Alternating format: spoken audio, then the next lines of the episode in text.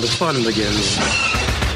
A long time ago, in a galaxy far, far away. This is Rebel Force Radio. Your source for the Force. Star Wars news and commentary. With Jason Swank and Jimmy Mack. I've seen Star Wars 500 times. Star Wars number one! This station is now the ultimate power in the universe. I suggest we use it. Now it's time for Rebel Force Radio. We would be honored if you would join us. Indeed, the times are a changing. You want the latest Star Wars news? You got to pick up the latest issue of Playboy magazine. Yes! News coming out of Playboy, news coming out of Vegas. This ain't your granddaddy's Star Wars anymore, kids. About your eight-year-old Star Wars.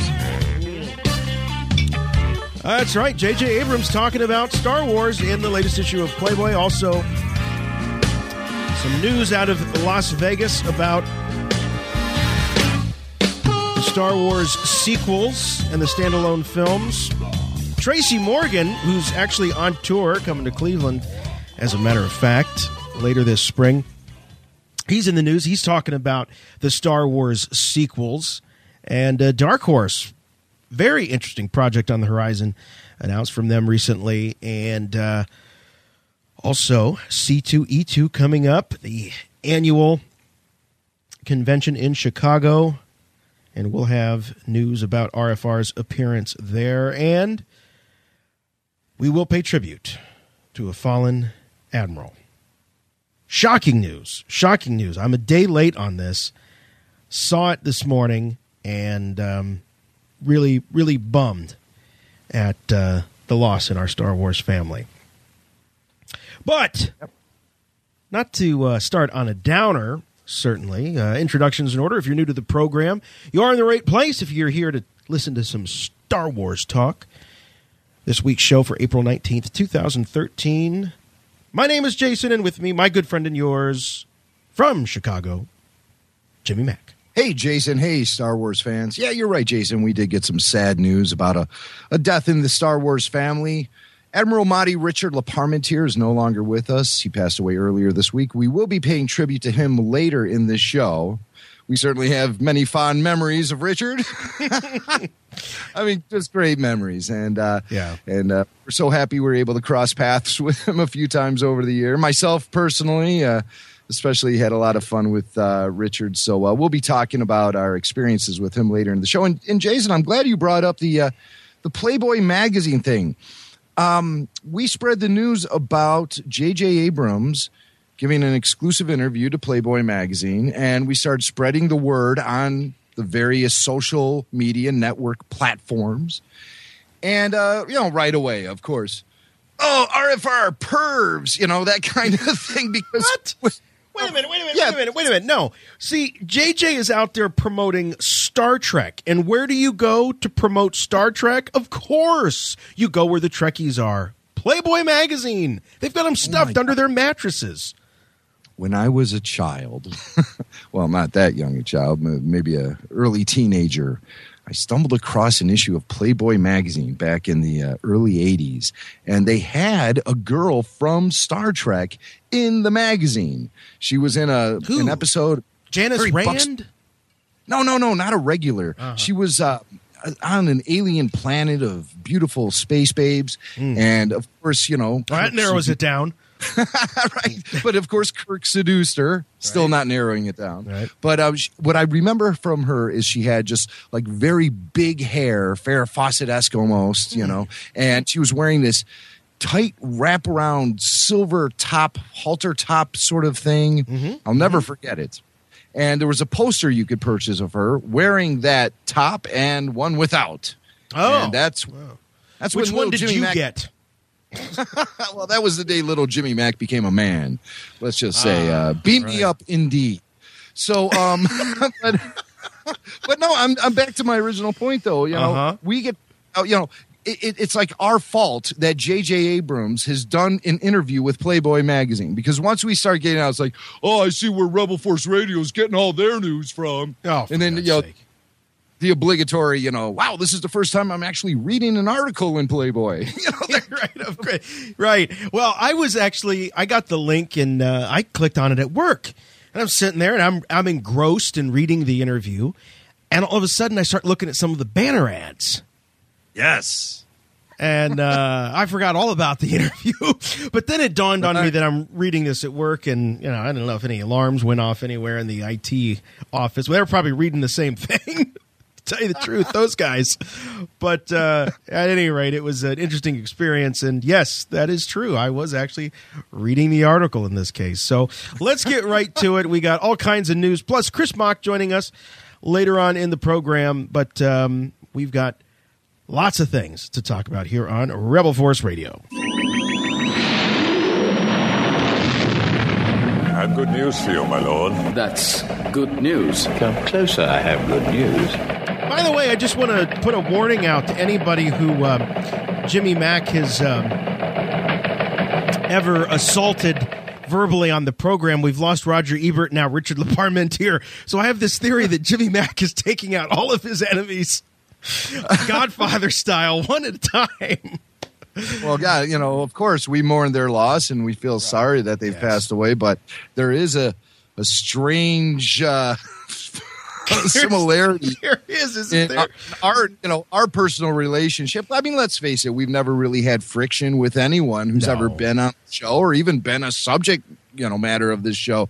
But um, with Roger and and Richard, we both kind of took it to them a little bit, and uh, God bless them both. They uh, did not back down and never did. No. And uh, you'll be hearing audio examples of uh, some of those run-ins we had with uh, Richard Leparmentier later in the show. It's just it's, it's a lot of fun. they were great foils, and they they both actually played along quite nicely. And uh, no, there was never any animosity. I don't think.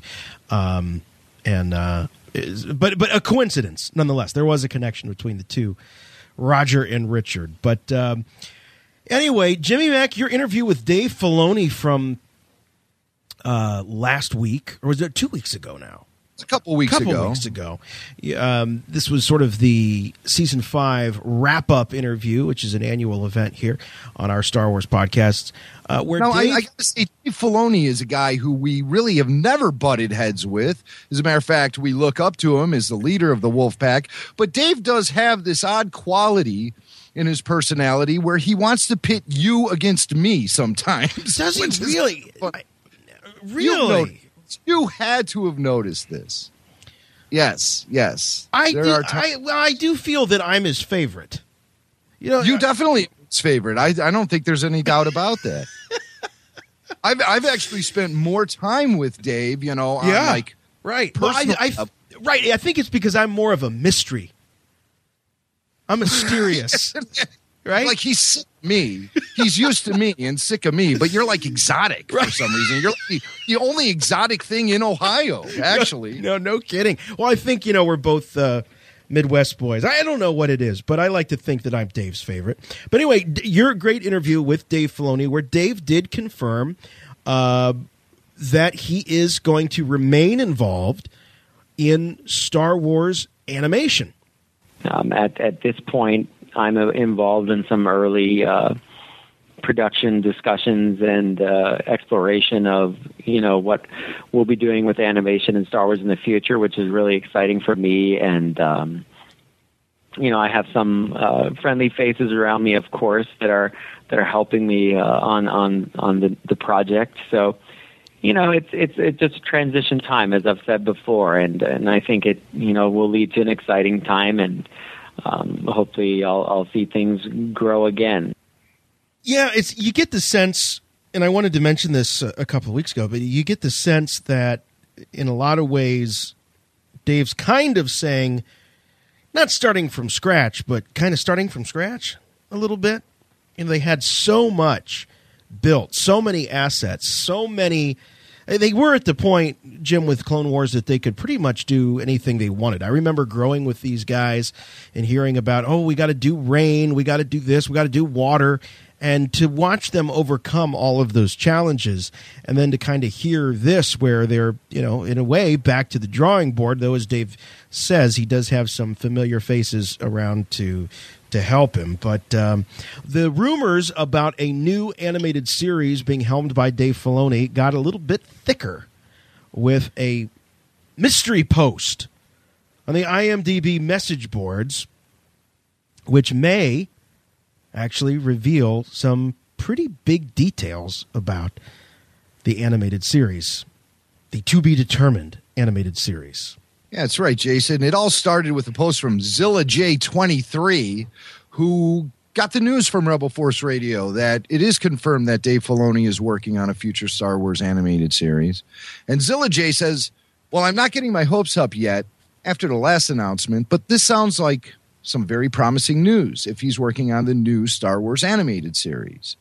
That was followed up by another post by a guy named Phantasmographer and this was posted on Saturday, April 6th. Phantasmographer claims to be an industry insider, and he claims he was working at Lucasfilm.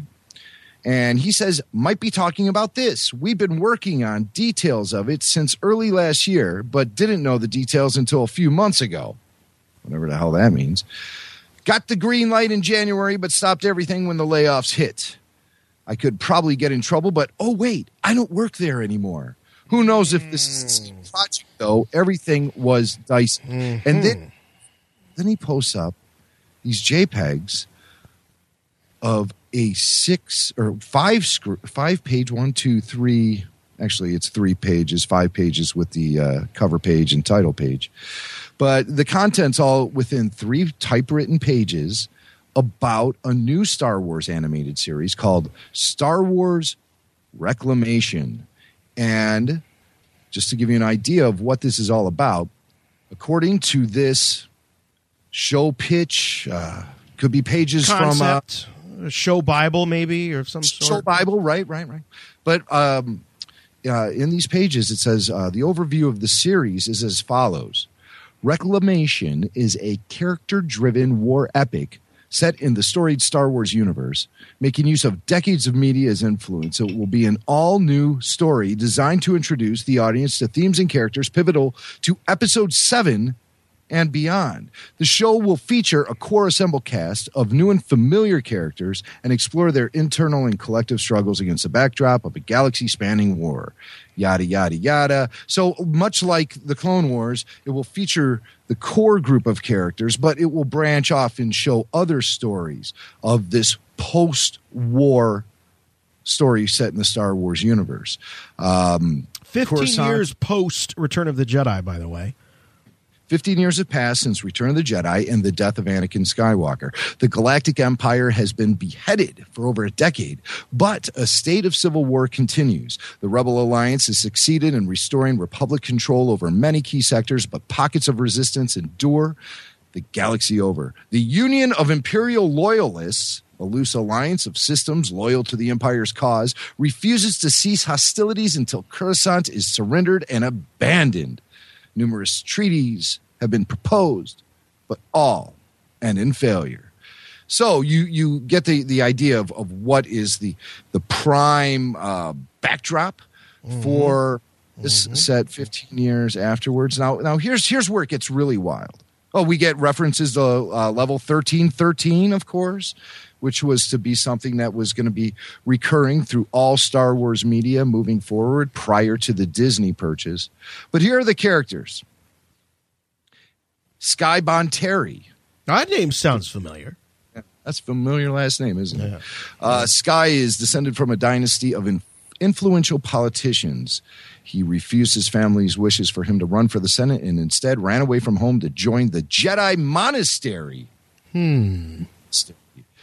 So uh, we see that the Jedi's, uh, you know, just by seeing the word monastery, they are uh, once again uh, returned to their uh, their their um, Monk like Rem- ways. monk. Yeah, I guess monk like ways would be the way to say it. And um, so uh, so uh, Does it seem a little odd, though, to you, Yeah, that term? God, the- the monastery as, as opposed to temple. Monastery is not a Star Wars word. Well, You can compare it to a monastery, sure, but it's not a Star Wars word. I guess, but you know, this is just a, a, a pitch or early development for something. You know, maybe they come up with a name for it, you know some sort of Star Wars esque name, but that's just sort of the the the feeling they're trying to convey in this this pitch or Well, okay, let me ask you this. Are you assuming, because I am, that any pitch that was written, and this is date stamped November of 2012, that George would have been involved in this? I'm assuming that Yeah. George would have been involved. well So I, if that's the case, I want to hear George like concepts and George like words. You know what I mean? well here's here's uh Just looking for clues. Well, I, and I'm gonna I'm gonna take an opposite approach on that because this is if if the date is correct and this actually is legit, this is being written post Disney sale, and it's quite possible that right after the ink was dry on the paperwork transferring the uh, Star Wars IP to Disney's control, that they immediately started to look in house and ask certain writers that they've worked with on other animated series to present them with pitches for a new direction to take Star Wars animation. And But so they would have maybe this- had to have given, in order for this to be accurate with the trajectory of where the series was headed with respect to episode 7, they would have had to have shared some of those details of episode 7 with these writers. That's right. Yeah, and Disney has complete control over the scripts and outlines at, at this point and and at that point when this was being developed. I mean, this could have been written overnight by someone, you know, to try to get something Parts of it sound like it was written overnight. Yeah, well, you know, um, there are many people who are professional writers in Hollywood and beyond who have considered what they would do with the Star Wars franchise if they ever got a chance to do something with it. And, uh, you know, they can commit this stuff to paper really fast. Um, maybe a few tidbits from the episode seven scripts were given to these writing candidates is in an effort to give them a, a direction to go into. Sure. Sure. You know, so that they they're were- not just shooting blind. Right, right. Maybe they were just given some bullet points, shooting Poss- blind, bullet points to um, to develop an idea or to take whatever existing ideas they might have and mold them into the right the right shape. So you're saying So- that this is the the vision, most likely you think. and We're all just guessing here, but that Yeah, this yeah, would be the vision of uh, an individual or a couple of individuals, and outside of uh, George's guidance. Yeah, I, I think definitely so. And I, I the reason I think that is uh, because uh, Phantasmographer, um, former Lucasfilm uh, employee, I- I, Allegedly. assume. Yeah, allegedly, I assume he worked with Lucas Animation, but he does say that this series got the green light in January. So I find that interesting. But everything stopped when the layoffs hit, and the layoffs hit just within the last month.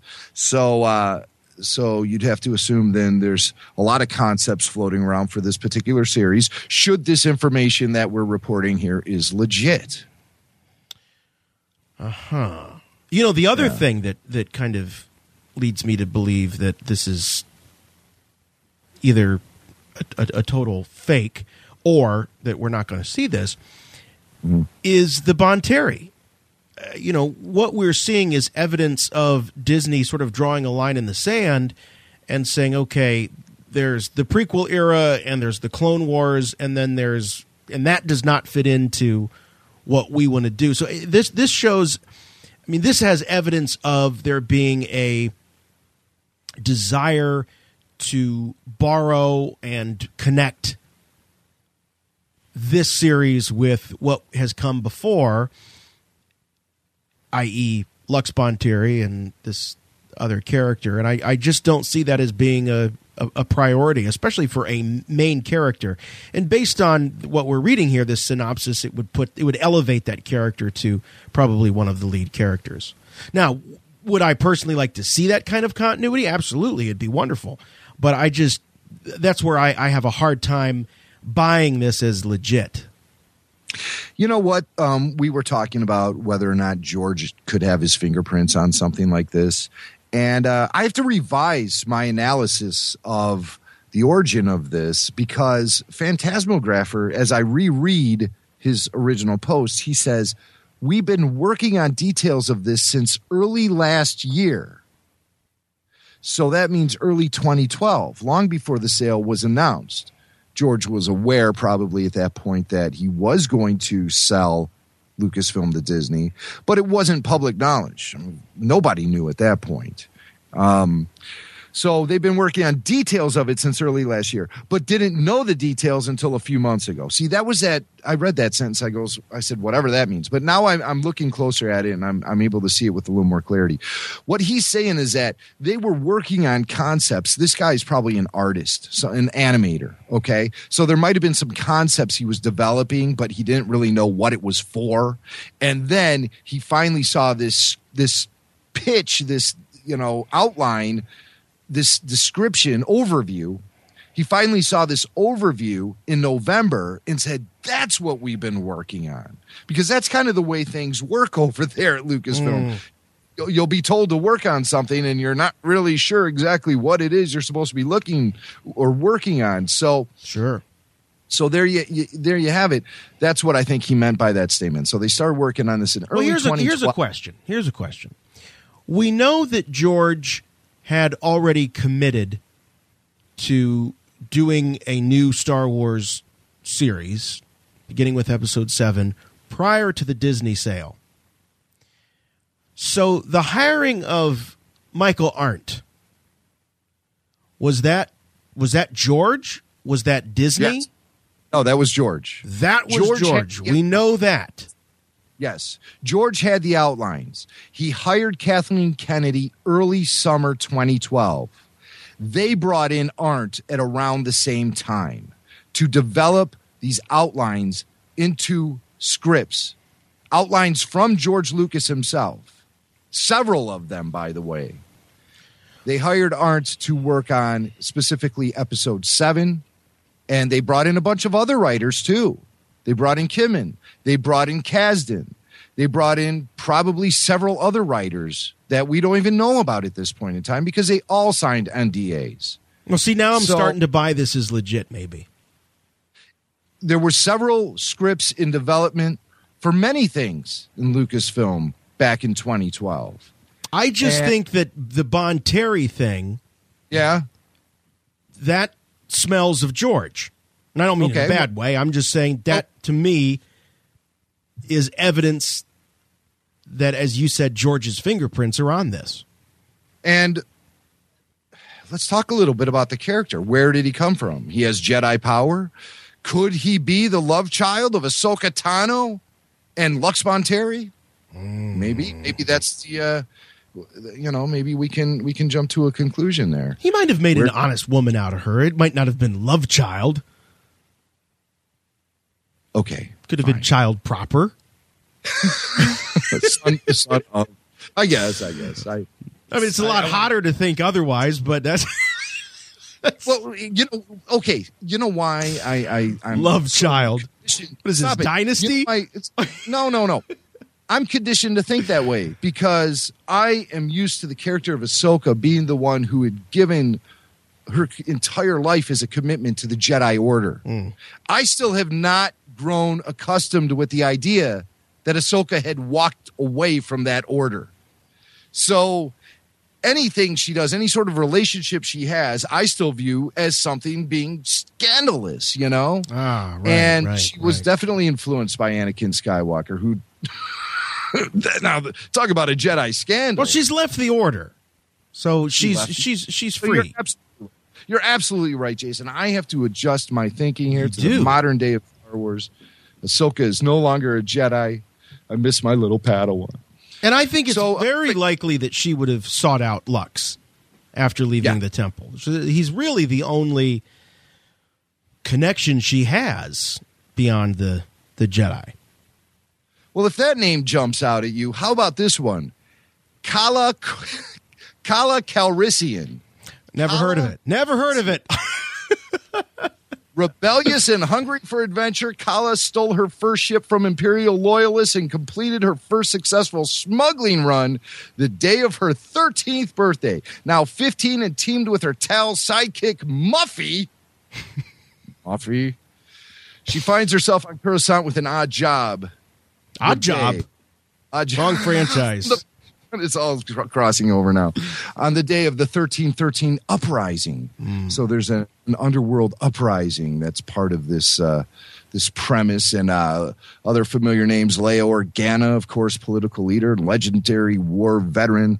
Leia has been instrumental in aiding the restoration effort. She's the vice Uh, chair, by the way. The the supreme chancellor is Mon Mothma in this concept. Yes.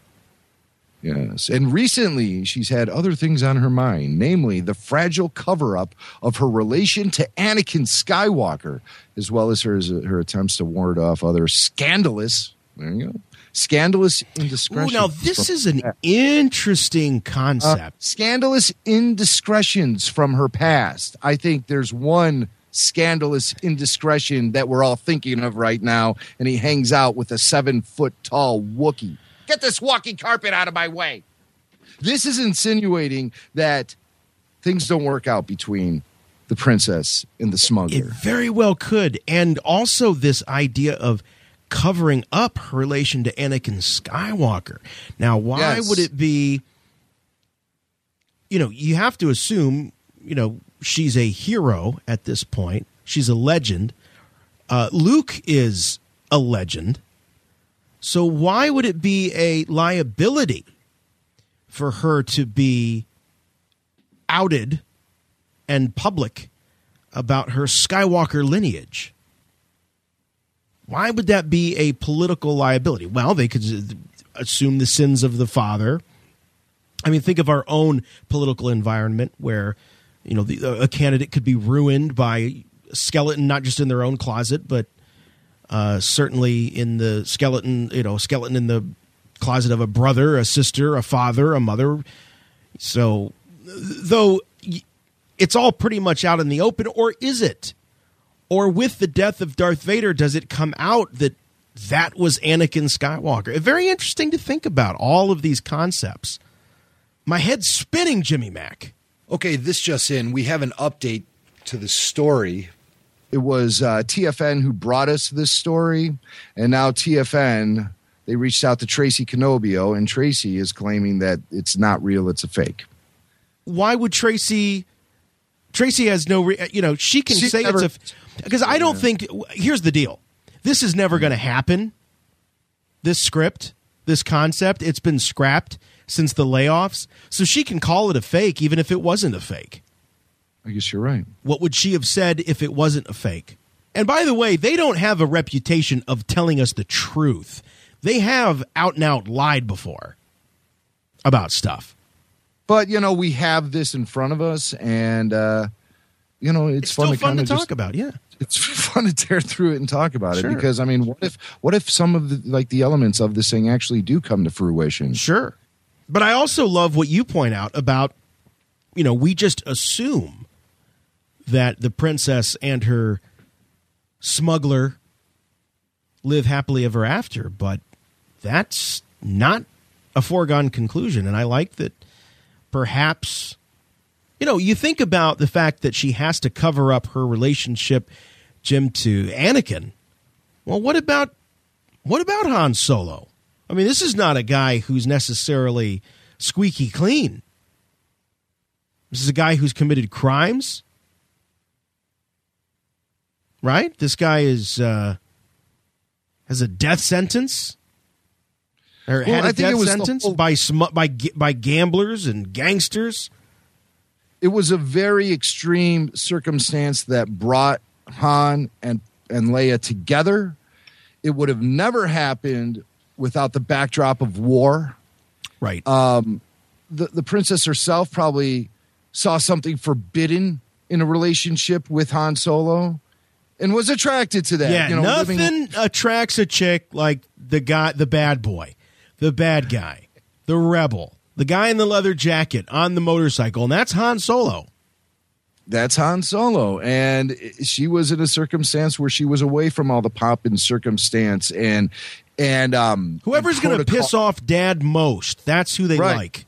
Well, she doesn't have to worry about that anymore. Well, So, uh, but uh, I feel something terrible has happened. now you know what? Um, I said this was a three-page treatment, but I just discovered there was there's a fourth page that I did not put in our little show rundown. So I'm adding that right now because here we get into some really it. interesting. So what we're talking about is an additional character who doesn't have a name. He simply goes by the Shade. Very pulpy, very pulpy. Mm. The Shade. Mm-hmm, mm-hmm. By a hermit and others a demon. The Shade has become a legend throughout both the Republic and Union worlds, seen leading attacks against forces on both sides, but never harming a soul. The Shade defends the weak and feeds the poor. Armed with nothing but a lightsaber and an astromech droid, the Shade is clad in black and hides behind a veil of mystery. Well, I'll give you 10 guesses who that is, and the first nine don't count. Who would we. Look! Look! Look! He has Yeah, too much wow. of Robin Hood in him. Uh, What an amazing way to develop the character of Luke a Skywalker. very cool con- I have to say, giving making him sort of a shadow type character. Also, this sounds very George Lucas to me. With with the whole serial pulpy influence that George has, almost making Luke a superhero, a Batman like hero. However, why would well, I mean we, we know that this Bonteri character is a member of the, for lack of a better term, New Jedi Order. So why would Luke Luke why would he why would he have to live in hiding? What happens? Okay, well, there's a few things that could happen. Uh, Galaxy wide prejudice against the Jedi, going back to the Clone Wars, perhaps. Maybe the fact that the Jedi have to work outside the system because he needs to be working as a vigilante to be able to get the job done because he realized working within the system doesn't work. Possibly. Robin Hood, Yeah. The shadow. the shadow. No, no, shade, the shade. Right, right. But I mean it's it's very shadow like, you know, the cloak. I wonder if he wears shades. Who knows be- what evil lurks in the heart of Sith? The shade knows. So this is a lot of fun. As we said, uh, since uh, this story was discovered on IMDb, it's since been uh, refuted by Lucasfilm. But uh, you know what?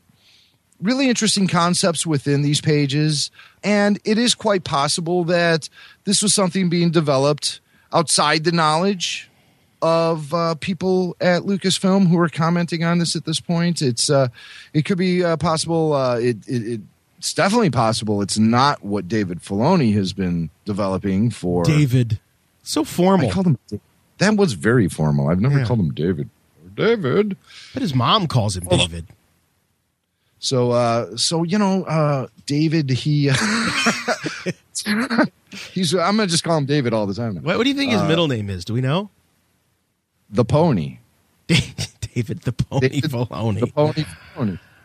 But um, Pony. but you know, it's it's really interesting that because I mean, th- th- these could be flying out, out of you know any any sources that have been uh, let go of from Lucasfilm, and and we know that there are projects uh, oftentimes within the corporate structure, not only at Lucasfilm but in show business and in all walks of life, where there are people who have the title spokesperson.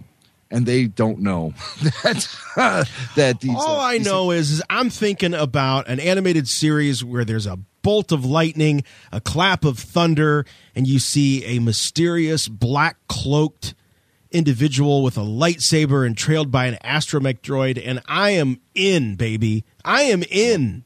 So right there, that's your coolest concept of this uh, this premise for a, a television series. Bring it on. Bring it on. Jason sure likes it. Um, we don't know. Maybe you know. Only time will tell if we actually do end up seeing elements of this in a future Star Wars television show or film. Then we'll know whether or not this was legit. But, but I sure like it, and I, I, I really enjoy the concept of Luke being out there, stealing from the rich, giving to the poor, fighting for what's right, and doing so uh, under a veil of mystery, an anonymous shroud. Get in, get out. Don't wait around for people to shake your hand sounds kind of like a Marvel Comics character to me, if you really want to know the truth.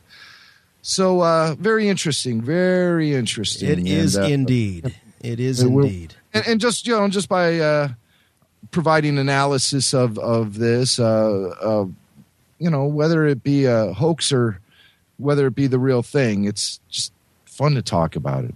we have to take advantage of this time because fast forward a year or so from now, we're going to know it all. We're to know it all. So this Yeah. is the time to kind of have wide eyes and wonder. You know, I, I- we got Cris Macht coming on later in the program, and, and and one of the things, Jim, that you say in the documentary about would you like to go back and and relive it all as a as an eight year old? And you say, you know, there was something really magical about that time because there was so much wonder. There was so much to wonder about, so much to think about, and that's kind of like it is right now. There's the, the sky's the limit. It really is. Yeah. So we've, we're going to have plenty of time to analyze from a standpoint of knowing. Right now, it's just kind of fun to look at that pie in the sky and analyze and think outside of that. So, anyway, one thing we do know as a result of an announcement made at CinemaCon today, as the show is recorded, Disney and Lucasfilm revealed that beginning in 2015 with Star Wars Episode 7, yes, they're still holding to that 2015 date, there will be a Star Wars movie every summer following the release of episode 7 in summer 2015. Now, this is the first time that we've had any kind of official confirmation that we're looking at a summer 2015 release. Now, many of us sort of assumed that they would keep up with the tradition of releasing the Star Wars films in late May. But uh, Jim, where I come from, May ain't summer. May is spring. Well, you know, Hell, where I come from, it snows sometimes in May. Oh, stop it. That Memorial Day weekend is the unofficial kickoff of the summer season, both in the real world and in the movie world. Not Your world according where it's to- snowing in May. When, when has it ever snowed in May in Ohio? Never. Now in Chicago, uh, I'm sure I, I'm going to look that up. But what I'm saying is, according to the lunar schedule, summer is not until June. Right. But you know that the the summer season kicks off with all the blockbusters starting to show up in cinemaplexes even prior to Memorial Day. It's usually the beginning of May now. At the beginning of May this year, we're going to see releases of the Star Trek, the Iron Man. You know, we're going to start seeing those summertime blockbuster popcorn films showing up.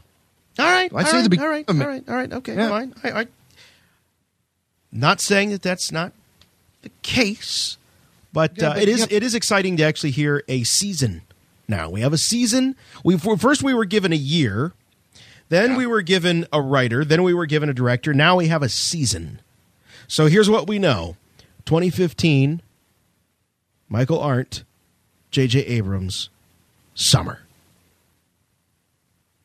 So, but what they're saying here at CinemaCon is that there will be a Star Wars film released every year following summer 2015 and they're going to alternate Jim this is something that we called right here on Rebel Force Radio following the model set forth by the Avengers and the standalone films within the Marvel universe they're going to alternate between standalone films and this new trilogy now they're not saying that they're going to do, say, episode seven standalone, episode eight standalone, episode nine. We might actually still Oh, no, It have. does say that. It does say no, that. It's uh, no, no, it doesn't. Second paragraph J.J. Abrams' episode 7 will come first in summer 2015 and will be followed every summer after with another new Star Wars movie alternating. Right. I just read that. I just read that. What I'm saying, they're not saying that it's going to be one the other, one the other, one the other. You might have a, a span like you did, like you are ha- like we're having right now between the two Avengers films. You might have a couple of standalones. They're still going to be released in the summer, but I'm I'm going to guess that the the proper numerated Star Wars films will have at least two, maybe three years between them. With the standalones Two years. between. It says alternating between the standalone films and the new trilogy. Sure, but they- alternating. right? Alternating, but that doesn't necessarily mean one year, one.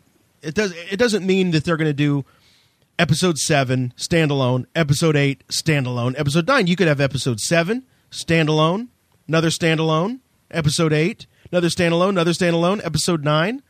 No, I think what they're saying here is it's going to be episode seven, Yeah, you wish.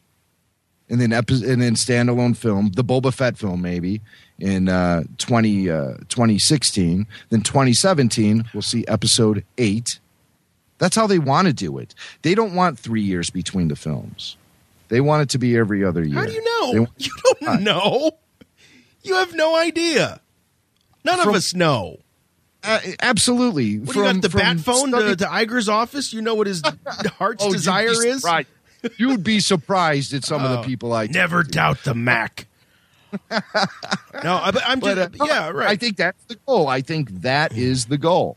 I think it's every other year for the trilogy, and then Here's you a know, question. Think of this. Okay, let's say let's let's take your your your your hypothesis here that it's every other year and that they are, are they're going to alternate evenly. So you have an enumerated film within the series proper, followed by one standalone, and then the next uh, enumerated film. If that's the case, and we've heard there's a Jabba film, we've heard there's a Boba Fett film, a Han Solo film. We've heard about all this.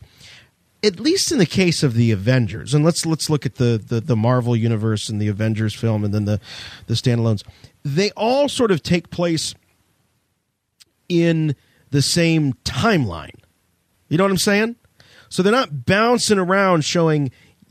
Now you could you could maybe make the case uh, with Captain America that they sort of you know a lot of the film takes place in the past and it's a flashback, but at least they end in the present time, which helps you to lead into the Avengers film.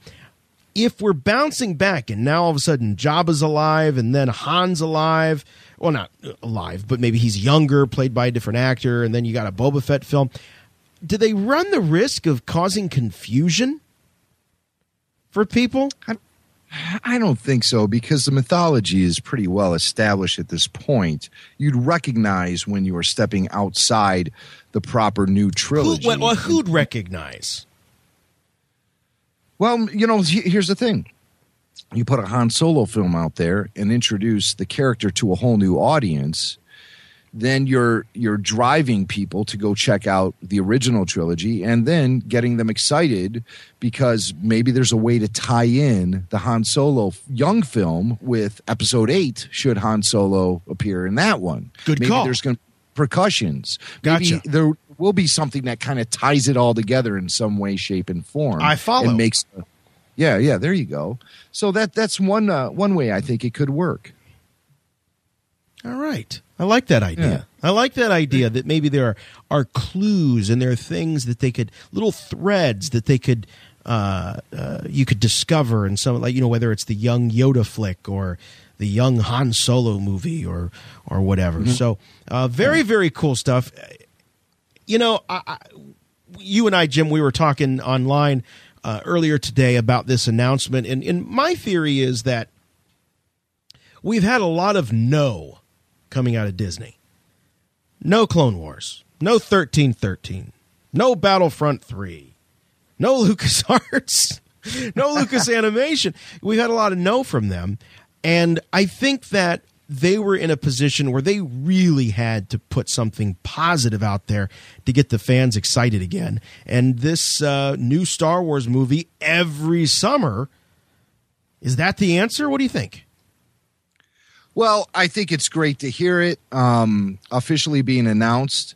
I think it really paints a positive future for the franchise at this point.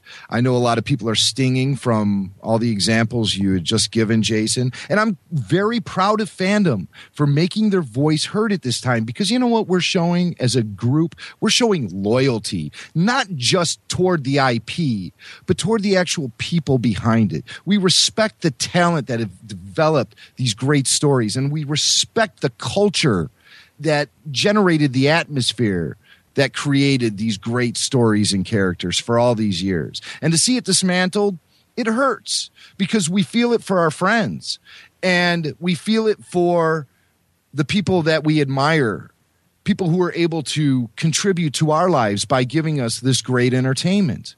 So to see it being dismantled in such a way, it does hurt. But a positive that I keep holding on to is the fact that we are going to see a very aggressive approach to Star Wars content being released on the silver screen starting in just a couple years. It's going to be even hard for us to keep up with everything that's happening in films alone. Up to this point, our podcasting and our radio shows have all been based on pretty much everything happening in the Star Wars universe from television to films to books to comics to even collectibles and and conventions and fandom and all that stuff. And we've been able to follow it. Now we're just going to be boom boom boom hit over the head with films. The thing that really matters the most in Star Wars to me is the story on the silver screen. That reigns supreme with me as a Star Wars fan. And to know that my fandom Jones is going to be satisfied after a 10 year wait to finally see live action Star Wars films again, I have nothing but optimism at this point. I hear a lot of people already worrying about oversaturation, worrying about quantity over quality. And I don't think that's fair to do right now. I don't think it's fair to complain about Star Wars films before they're even made. Fandom has plenty of films that have already been released and years and years of complaining banked up. let's just let's yeah, just right. Let's try to think positively about where the future of the franchise is going. But you got to understand that we are conditioned as as fans. You know, we've heard George say, uh, making those movies, you know, it's a 10 year, decade long commitment. Every time I do another series of these movies, it takes 10 years. And so, we, you know, we've been conditioned that it takes, you know, that's just part of the timeline. It takes three years to make a Star Wars movie. And Mhm. so, but I mean, also talking about an independent filmmaker who, yes, was in charge of a corporation, but that corporation all relied on the decision making coming from one man's office. Now we're dealing with another corporation that has um, specific people in specific departments to do specific things, and it's more of a well oiled machine, let's just face it and it's a bigger, broader enterprise and more capable of handling the load of more films. That's why they'll be able to knock these out in two years, is because, I mean, let's face it, in, in the Star Wars prequels, pre production was already well underway, full staffs were working on the films, and George still had yet to finish the scripts for these films. Mm. They were working on concepts and outlines and just word, you know, we heard word from George that there's going to be a volcanic planet in this episode. Start working right, on right, that. right. What's supposed to happen on it? We don't know. Just start putting together ideas. And so then George would see the, it was a very organic approach. George would see the concepts and then write them into the script. You know, mm-hmm, so it was a mm-hmm. collective effort, but Right. still it was it was independent filmmaking this is this is big time corporate stuff and there are you know there's a lot of responsibilities being divided up and and you know expert people are working in their areas of expertise and so i just think that we're going to see the process move a lot faster than we ever did before Star Wars by committee. absolutely All right. Absolutely. Well, we will. and it always star wars by committee don't kid yourself it was just one man making all the decisions a committee And in his head. well that's what bogged things down from time to time and why it mm. took a long time for things to get produced and released Right. is because it did all come across george's desk and you know while there's a lot of charm in that And while that has been a, a big part of the culture that has made Star Wars work up to this point, moving forward, it's going to be different. And we just have to roll with the changes as fans. Harrison Ford made an appearance on David Letterman promoting his new movie 42, which I've yet to see him in a preview. Oh, I've seen him. Oh, you have? Maybe I'm Oh, not recognizing him. You, you're not recognizing him he- because Does he look different? He's doing what? Well, he's wearing a hat. You know, he's he's playing a, a baseball executive, Branch Uh-huh. Rickey, and um, he's often seen in these trailers and promos wearing a hat. And so maybe you're not recognizing him right away because Uh-huh. Not an Indiana Jones hat, like oh, a no, no. baseball He's- cap, he's using a very no, no, not a baseball hat, just like uh, you know a hat that guys would wear, like a fedora. in fifties. No, not a fedora. Get Indiana Jones out of your head. He was not walking around these baseball dugouts with a bullwhip. Well, what is he wearing in the 40s? They wore fedoras, man. What, he, what was he wearing? A derby? Here's the thing. Was he Oliver Hardy? Who cares what kind of hat he's wearing? I want to look for it in the preview. he's using a very peculiar Hat? accent. Oh, accent. Accent. Accent. God, I didn't even know that Harrison Ford Sorry, did accents. Well, yes, he does. He's doing a voice in this one. Really? He's definitely doing a voice. Yeah. Oh, I got to hear this. But he went on David Letterman back on uh, earlier this month, uh, last week, I guess. And uh, the, of course, the subject of Star Wars following Harrison wherever he goes. They're going to make another uh, Star Wars thing. Are you going to be? How many of the, of those?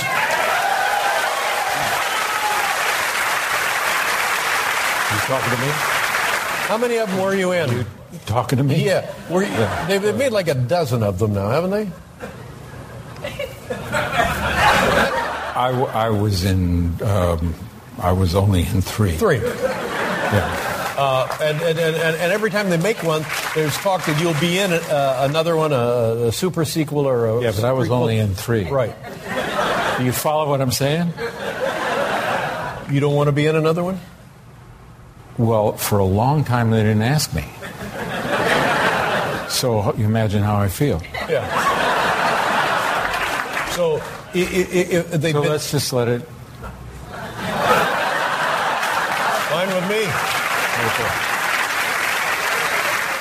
All right. Obviously, the uh, the Disney PR machine is we, we we it's silenced Hamill. By the way, I think Mark Hamill is bound and gagged in the trunk of uh, Bob Iger. Uh, I, they've obviously gotten to Harrison after they heard it right here on uh, Rebel Force Radio. Harrison Ford in Chicago promoting 42, saying, "Oh, I think we're all going to be in this." You know, he was really confirming that he's he was going to be in it. Came right out and said it. Now he shows up on Letterman and he's like, "Let's just let it lie, let it lie," and he makes a joke out of the whole thing. But this is the thing that you know, Letterman and, and, and the mainstream coverage of this stuff is just so maddening. Somebody, ah, what they do? They make a dozen of these movies. It's like, come on, man, come on. He's laying the pressure on Harrison. He's trying to pressure him to get him to do something. And Harrison very awkward He's in that being a exchange. And, douchebag I mean, is what he's being. oh, Typical. Letterman. Um, um, Harrison is uh, very uh, uncomfortable during this exchange, more so than he typically is, and he is always very uncomfortable. But the awkward silences and stuff, you can tell he's just thinking to himself, "Well, should I try to make a joke?" I mean, but he didn't know that this was coming. Obviously, it wasn't. It wasn't part of the. Uh, pre-interview and so This wasn't on your little blue cards, Letterman. Oh, geez, he's winging it about the damn stuff.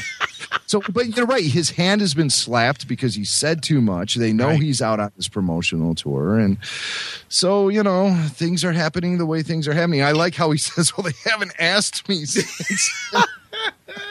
and you know, as fans, we all wanted that Harrison Ford presence in the prequels. We wanted that that snot ball, sarcastic. Uh, overconfident character in The there real who- world wary. yeah, the real guy who could represent us in the Star Wars universe. We didn't get that in the prequels, and that that may be something that that prevented the prequels from actually connecting with a certain number of fans is there wasn't that Harrison Ford character. Sure. But you know, Jason, this goes back to a conversation we had, gosh, a couple months now. It's been a while. About you know, it, it wasn't just, you know, will Harrison Ford be in the sequel trilogy, but will Harrison Ford be in Return of the Jedi? That was a big question going on back in the uh, development process. Well, this And, happened uh, with El Mayimbe. You know, he was the um, the guy who was the first to say that the deal was all but signed. I think he said that there was uh, they just needed to dot some i's and cross some t's, and Harrison Ford was going to be in the sequel trilogy. And he alluded to the fact that back in the day, the reason he got frozen in carbonite at the end of Empire Strikes Back was because no one knew if he was going to sign up and be in Return of the Jedi. All the other actors had signed on for all three films, but Harrison Ford had signed film by film. And I I got to be honest, I said I don't think that was true, and I challenged Jimmy Mack to an investigative report to see what the truth was. And Jimmy Mack delivered. Thank you, Jason. I am Jimmy Mack from the Rebel Force Radio Investigative Report team. And we're talking about Harrison Ford in Return of the Jedi. You know, we, we like you said, Jason, we were wondering uh, is, is there any truth behind this? Why did George freeze Han Solo in Carbonite? Is, was that because they, they felt like they weren't going to be able to bring Harrison Ford back for Return of the Jedi? And thank God we have friends in high places, especially over at Del Rey, who are hard at work right now on the incredible making of the Return of the Jedi book. It's coming out later this year, written by Jonathan Rinzler and uh, being edited by Eric Chernovice and the crew at Del Rey, Shelly Shapiro. They heard us talking about this and they came to the rescue. Rebel Force Radio has an exclusive excerpt from the upcoming book release, The Making of The Return of the Jedi. You're not going to hear this anywhere else. Oh, nowhere, Nowhere. else. This is, this is an exclusive. The topic of Harrison Ford's availability for the Return of the Jedi comes up, and it includes recollections from Lucasfilm's vice president of production at the time, Howard Kazanjian, who also served as a producer on Return of the Jedi. And Howard had this to say quote, Fans had worried that Harrison Ford might not return as Han Solo, and though it wasn't discussed in the press, their anxiety was somewhat justified behind the scenes. Mark Hamill thought George Lucas had been smart to freeze Han Solo in Carbonite at the end of Empire, because, unlike Hamill and Fisher, Ford hadn't signed a multi picture contract. Now, here's what Mark Hamill has to say. In case Harrison didn't want to do the film, George would have only needed him for one day to be unfrozen at the end. Billy Dee could have taken up the slack. Oh, what might have been? Maybe that explains why he's wearing Han's clothes. they were they thought we wouldn't notice. It's like when they changed out the actress on Roseanne playing the one daughter. They thought we wouldn't know. Yeah, but in, but in this case, they would have uh, recast the one daughter with the other daughter who was already on the show. Right. Or they would have recast her as someone who's black. So, producer Howard Kazanjian went on to say, when we were doing very early thinking on Jedi, I asked, why don't we have Harrison in this one? George said, because he won't do it. He's only signed for two pictures. I said, what if I can get him? George said, uh. George said, if you can get him, we'll write him into the script. Howard started talking to Harrison Ford's agent. Then he got to talking to Harrison Ford, went back to the agent, and it was fairly simple. Harrison Ford was locked and loaded for Empire thanks to producer Howard Kazanjian. And uh, This is huge, Jimmy Mack. This is this is earth shattering huge. First of all, we were this I'm making my fingers very Yeah, close together. We were this close to having no Harrison Ford, no Han Solo in Return of the Jedi. except for at the end when they'd unfreeze him. They perhaps unfreeze him at the very end. They needed him for just one day. We'd have Billy Dee basically playing as Lando, the Han Solo role, meaning he'd be leading the strike team on the forest moon of Endor. Mm-hmm. So who's flying the aluminum Falcon? Just Nien Nunb himself? That see, that's a very good question. Did they even make it that far? Because I mean, uh, you'd have to assume that the sequence of events in Return of the Jedi would have to be flip flopped, where you'd see the raid on the bunker on Endor more toward the middle, happening prior to the events at Jabba's palace, and then the film would end at Jabba's palace with Han being Oh, right, Frost. Right, gotcha. So- Uh, uh, unless takes- they were just carrying him around with them through all of this. Like you see him kind of like out- lugging that carbonite block through Endor. Maybe he melts because he's on Endor. Oh, maybe maybe they, they didn't know how to unfreeze him, how to defrost him. Maybe they didn't know how to do it, and they like Lando would keep pressing those buttons on the side. Right, it's like when you get the microwave and like sometimes there's a time cook button and sometimes there's not. Right? You got to just press Or, yeah, maybe there was a, like a special code they had to punch in or something. Who knows? And so, like, yeah, they're lugging the the carbonite block around, and and Lando just keeps punching at those buttons. You know, I'll remember it, and he keeps punching it, and they're like, "Any luck, Lando?" And they'll be like, "No, he's still in perfect hibernation." Come on! But I mean, are they like hanging hats and stuff on him? Like he's just he's like up. Oh, have you ever seen the great desk, office desk that Oh. is the it is the, the Han Solo f- Are you- frozen in carbonite? Are you It's- kidding it's me? fantastic. I have. I, I saw it in person at Celebration Six. I, I was standing with you. I was taking photos of it, and I said, "Wouldn't that make the greatest console table for the Palatial Rebel Force Radio Studios? It would just be awesome." Oh, that's my biggest awesome. fantasy is to have the life size Honey Carbonite. I would trade. I would trade my entire Star Wars collection for the Han Solo in Carbonite life size. Your entire collection for one piece. Yep. Oh, that's pretty. I mean, obviously, any collector of Star Wars memorabilia that's uh, that's one on everyone's wish list. Should that you not have it already, is that life size Han and Carbonite, because as Jabba the Hutt proves, it makes a terrific wall decoration. It does. really does. Yeah. You know, he even had like mood lighting on it and stuff. I know, Fantastic. I know, and I've I've even painted the walls here in the palatial Rebel Force Radio Studios a, a similar shade of kind of orangish red for Yeah. when I get my life size hunting carbonite. But uh, you know, I don't have like a couple of G's just to throw down on that. You do maintain that the, the Jabba the Hutt standards and lifestyle. As a matter of fact, you're you're drooling green slime right now as we speak. As we speak, yes, yes, but that's just the the gin and vodka. So, a little more from a little more from the making of Star Wars: Yes. Return of the Jedi. An exclusive Um, excerpt. Uh, Kazanjian went back to George and said, "Okay, George, we got him. What are we going to do?" And George simply said, uh, "Basically, we'll uh, defrost him." And that was it. You know, George is like so chill. He's like, "Oh, we got him. All right, well."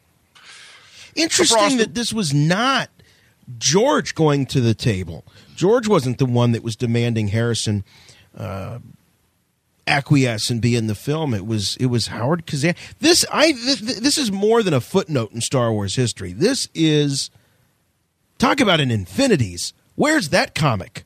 Where is the comic with Han Solo not being unfrozen at the beginning of Return of the Jedi and Lando Calrissian stepping into that role? That's what I want to see. Maybe if I just wear his clothes, he'll call me Han. No one will notice. Uh, I'm sorry, I meant- climbs I into mean- bed with with Leia like she won't know. I got She's like, when did bed." you grow a mustache?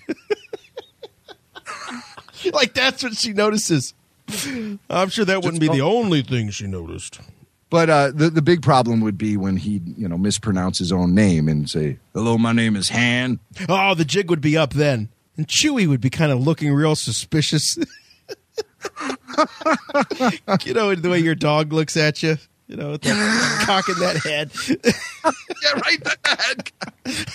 but uh, that's fantastic. Thank you so much to our friends at Oh Del Rey for man, helping that's awesome. make this investigative report complete. Uh, listeners everywhere, you be looking out for this book, The Making of Star Wars Return of the Jedi by J.W. Rinzler. It goes on sale this October from Del Rey and Lucas Books. All right, more news. As we said, J.J. Abrams featured in an interview in the latest issue of Playboy magazine. The article can actually be read at playboy.com. And uh, this is probably the most he has said publicly. about Star Wars, which I got to tell you guys, it ain't much. And uh, basically, you know, he's out there promoting the new Star Trek movie, by the way, which looks fantastic. Have you seen the trailers for that thing?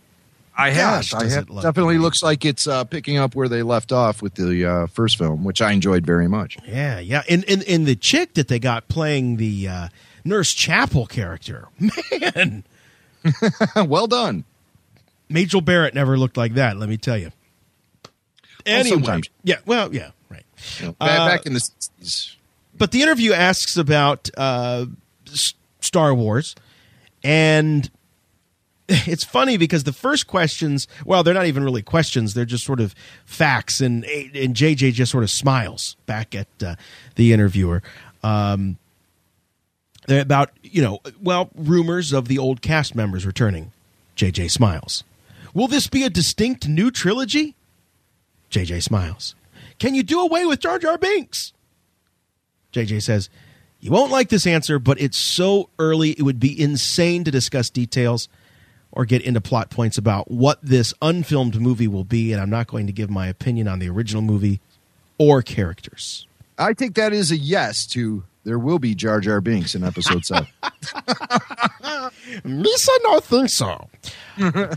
so, uh, but but they say, you know, look, JJ, you're a lifelong Star Wars fan. You've got you've got to have big ideas about, you know, the the the, the series going forward. Three quarters of planet Earth came down on George Lucas for practically ruining Star Wars in Episode One. Uh, the Star Wars universe revolted. Here it is, Jim. This narrative, right? This narrative that there's this overwhelming majority of Star Wars fans that were just fit to be tied about episode one. And I still, you know, I lived through it and I still don't buy it. But JJ says, you know, with Star Wars, one has to take into account what has preceded it, what worked, what didn't. There are Mm. cautionary tales for anything you take on that has a legacy. Things you look at and think, I want to avoid this or that, or I want to do more of something. But even that feels like an outside in approach, and it's not how I work. For me, the key is when you have a script, it's telling you what it wants to be. Now, Playboy asks about the different looks of the two star franchises that JJ is uh, has helmed and is now helming. Star Wars needs to look differently from Star Trek, certainly. JJ says, as with anything, because there are very different worlds, they shouldn't feel the same aesthetically. They can't. You're right. But again, I don't apply aesthetics first and fit a movie into that aesthetic. If I'd come into Star Trek with those eyes, I would probably have been paralyzed.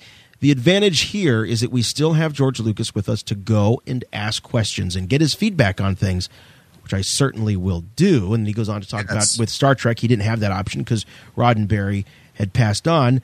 Um, and It's all right. When, when Roddenberry was alive and they were making Star Trek, those guys weren't talking to him. They were No. avoiding him the plague. so that that's kind of a weird thing to say.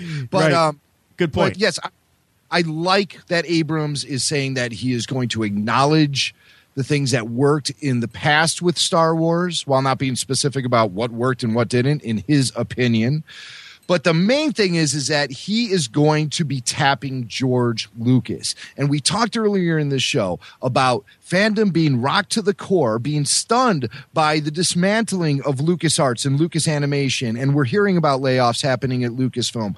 How is this going to be homogenized, the Lucas culture, and, and eventually ab- absorbed by the Disney machine? We, we, we see that's happening. It's apparent, very apparent to us, that Disney was not interested in the purchase of Lucasfilm for Lucasfilm. They were interested in the purchase of Lucasfilm for specifically the Star Wars intellectual property.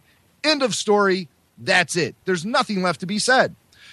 So to know that Abrams is going to be insistent about maintaining the established culture of creating Star Wars by going to George Lucas himself and asking him questions and getting his feedback.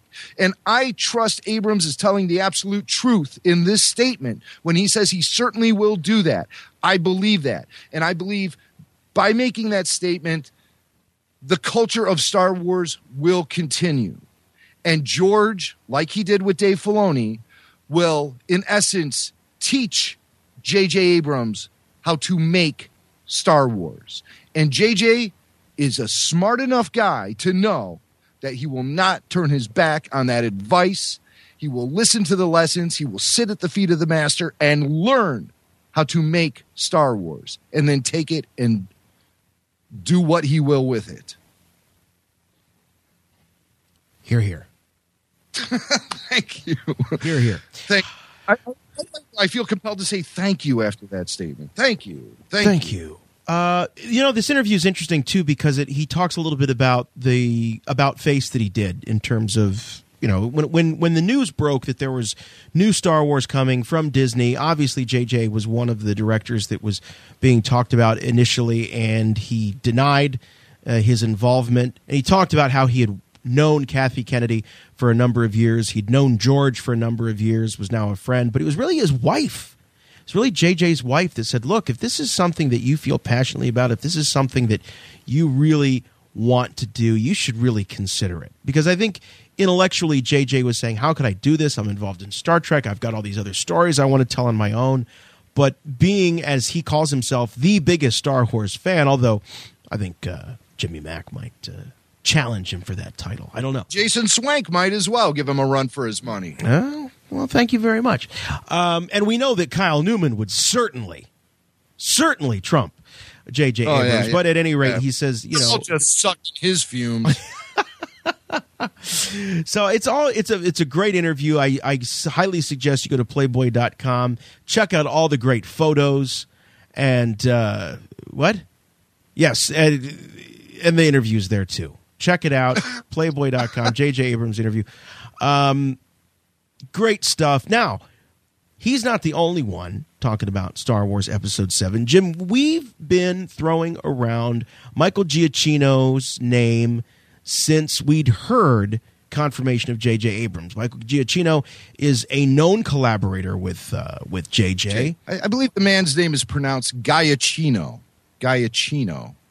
I, I used to say Giacchino, and I was corrected in an email, someone saying it was Giacchino. I'm looking this up right now. Look it up. Giacchino. How do you spell it? Pronunciation. It's uh, G I A C C H I N O. M O U S E. That's I mean, what you have to say. every once in a Yeah. I mean, the Italian would not pronounce it with a hard G. The Italians would pronounce it with a J, a soft G, Giacchino. Yeah, I, I recall seeing that uh, email. I mean, a lot of people send us emails like, "You guys are butchering the name of this guy," and it's Right. like, "Oh, sorry, we haven't watched every DVD bonus feature uh, For Lost. that- yeah, right. um, the only reason I actually know the guy's name is uh, for, for his connection with J.J. Abrams and the the potential that he could be working on a future Star Wars soundtrack. But uh, so so just forgive us if we are mispronouncing For- his I'm name. going with Giacchino for now. Uh, next week, I'll call him Giacchino. Eventually, you know, I'll be right half the time.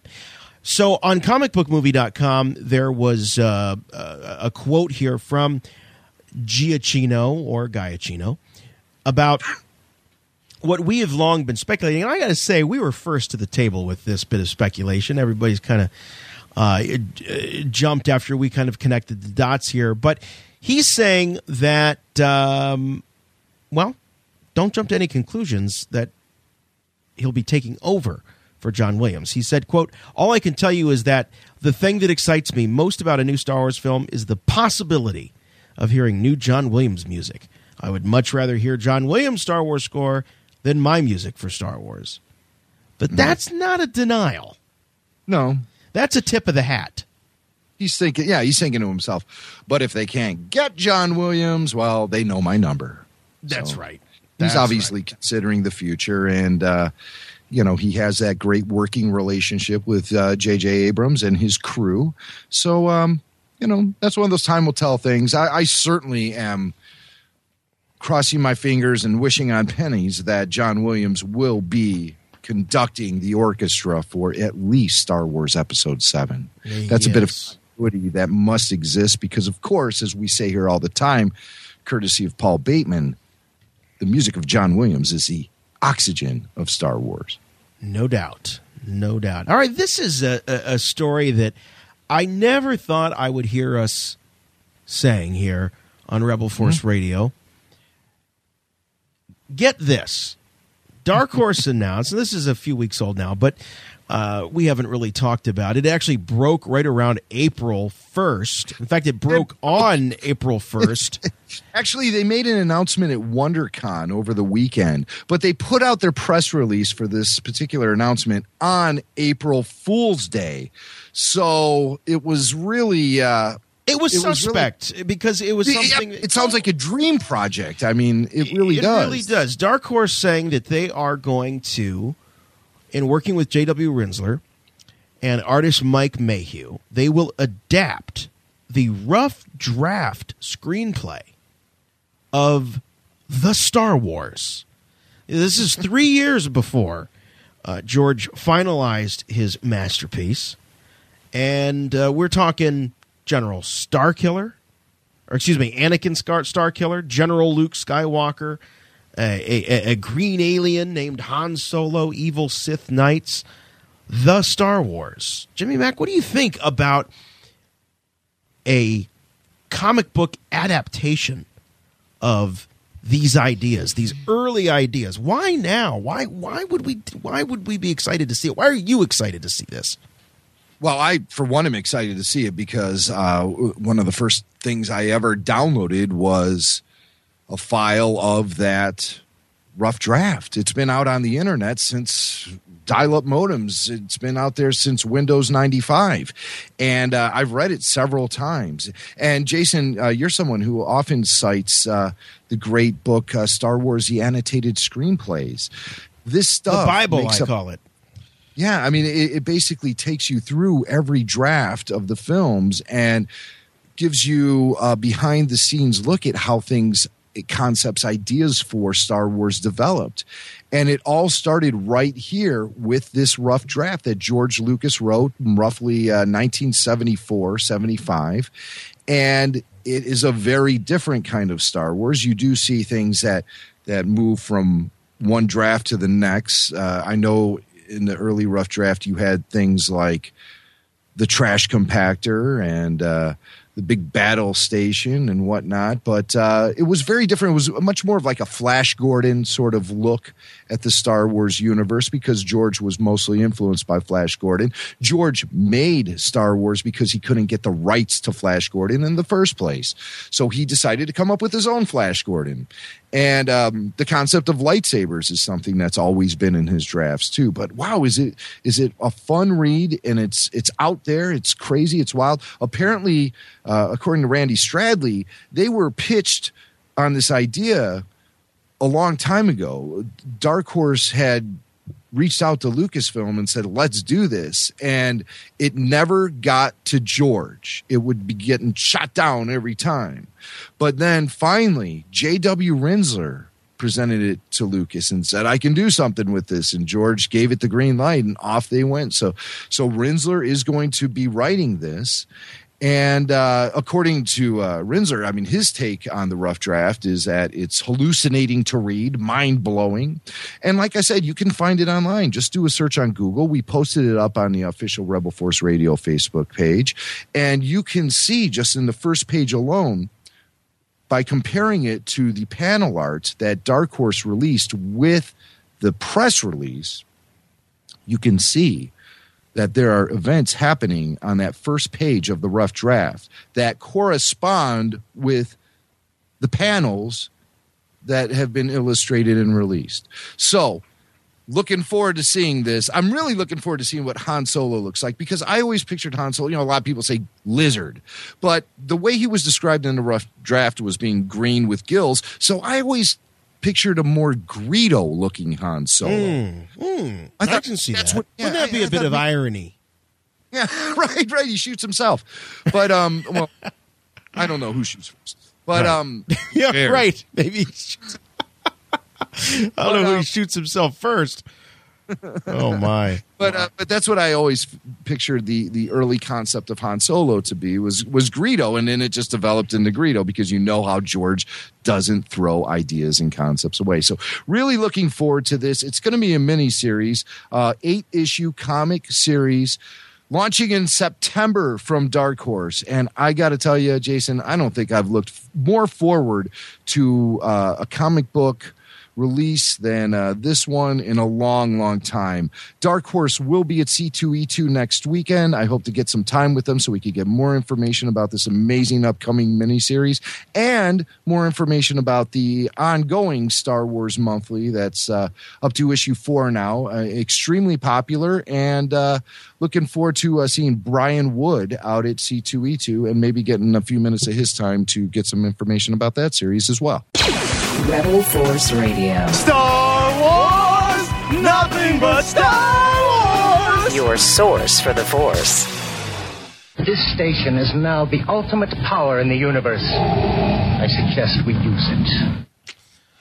Yeah, this is no joke. This is uh, very sad news. We learned yesterday that Richard LeParmentier, who gave life to the role of Admiral Motti, now known as Admiral Conan Antonio Motti, courtesy of George Lucas on an episode of Conan O'Brien,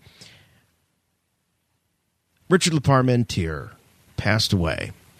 And, uh, you know, Jim, this goes back to years. This actually goes all the way back to Celebration 2 when you had your your first run in with Richard and uh, it became an ongoing and one of my all-time favorite running gags here on our Star Wars podcasts uh, the reaction that Richard gave you when you asked him for an interview. And I, and you've told the story many times, but would you please uh, do us the honor in commemoration of the life and times of Richard LeParmentier? Tell us about that fateful morning at Celebration 2 when uh, you asked to interview Richard.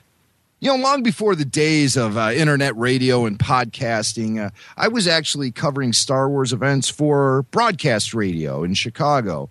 And I attended Star Wars Celebration 2. It was my first celebration. I didn't go to the one in Denver.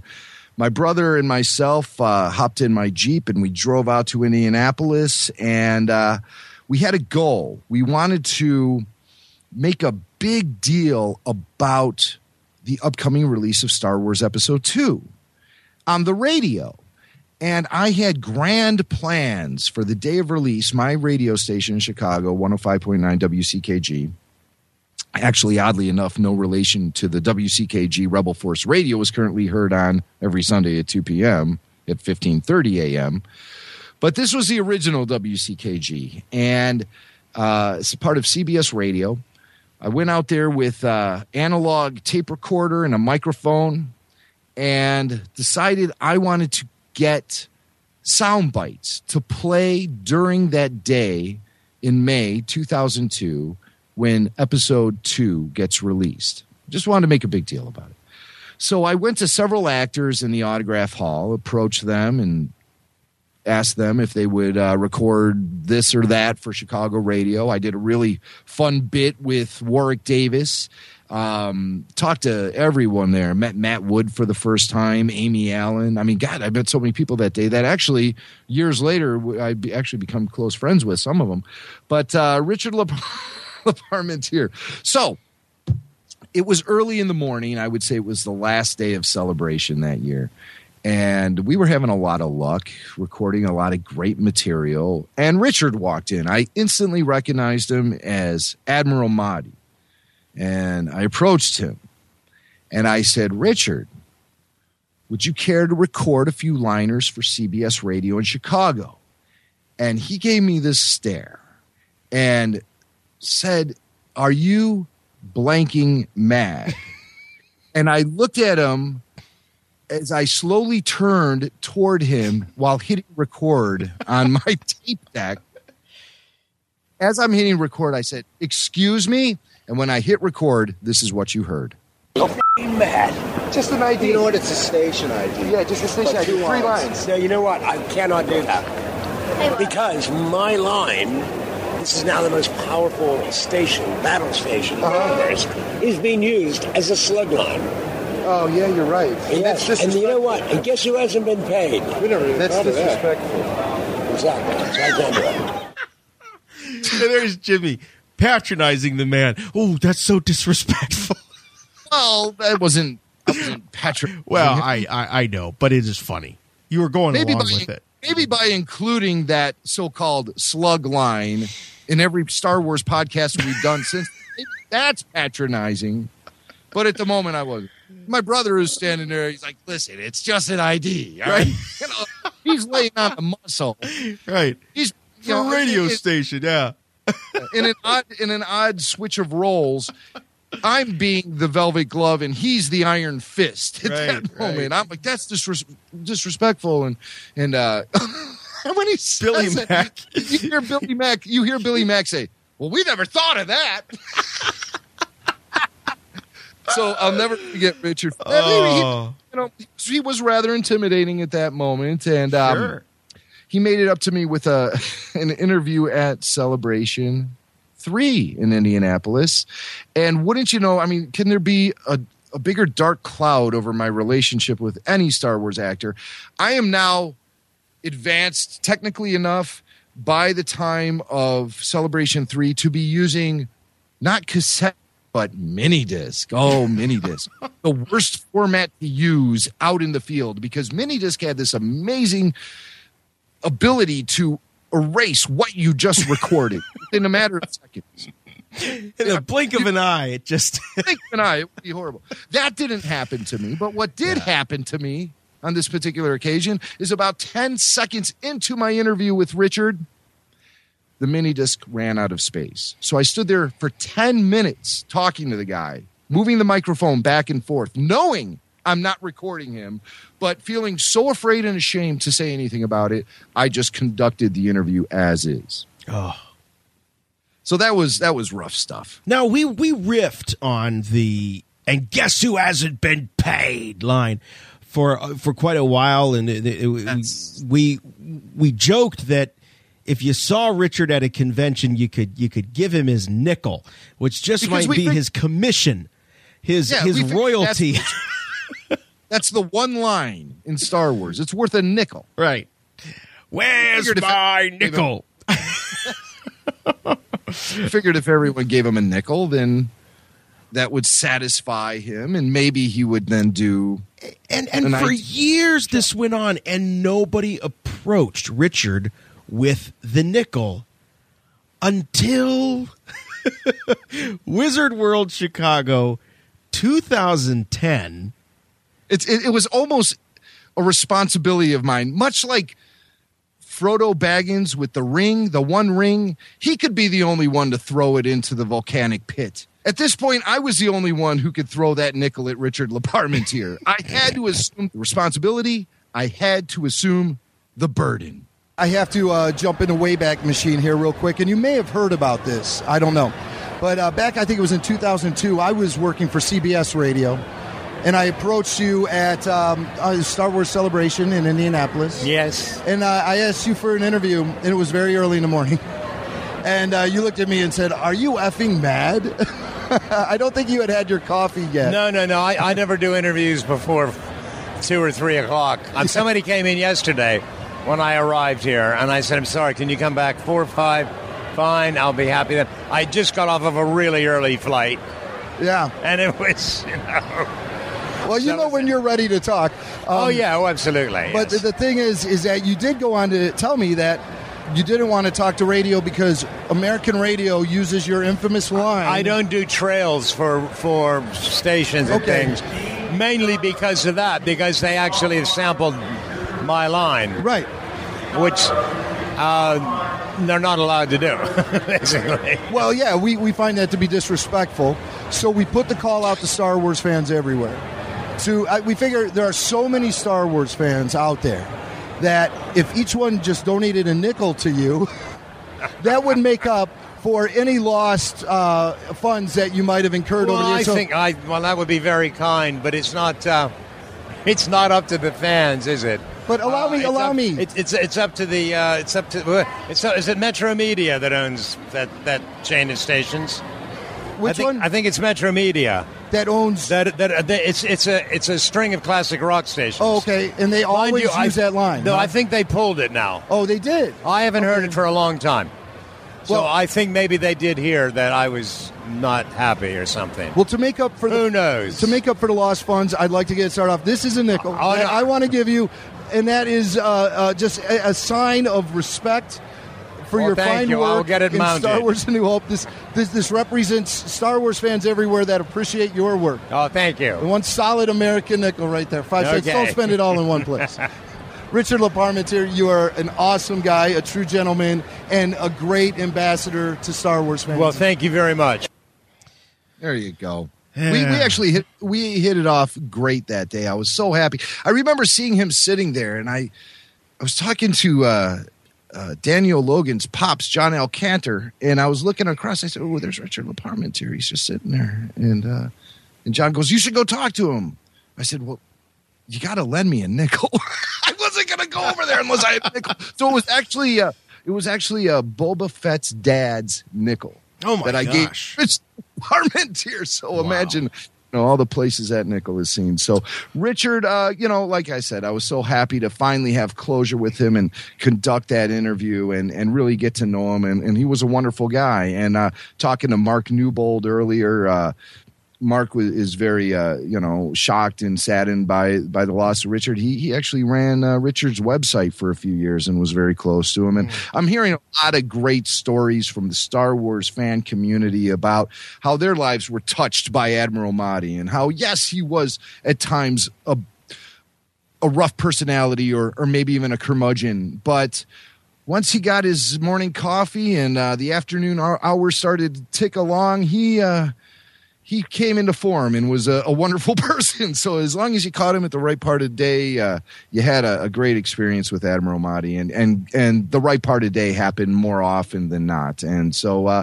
uh, the Star Wars fan community will be missing him. We've lost a member of the family, and uh, rest in peace, Richard LeParmentier.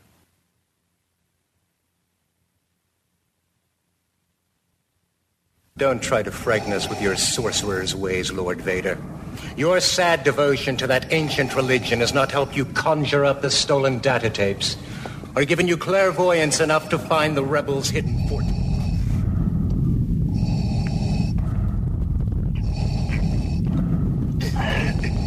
I find your lack of faith disturbing.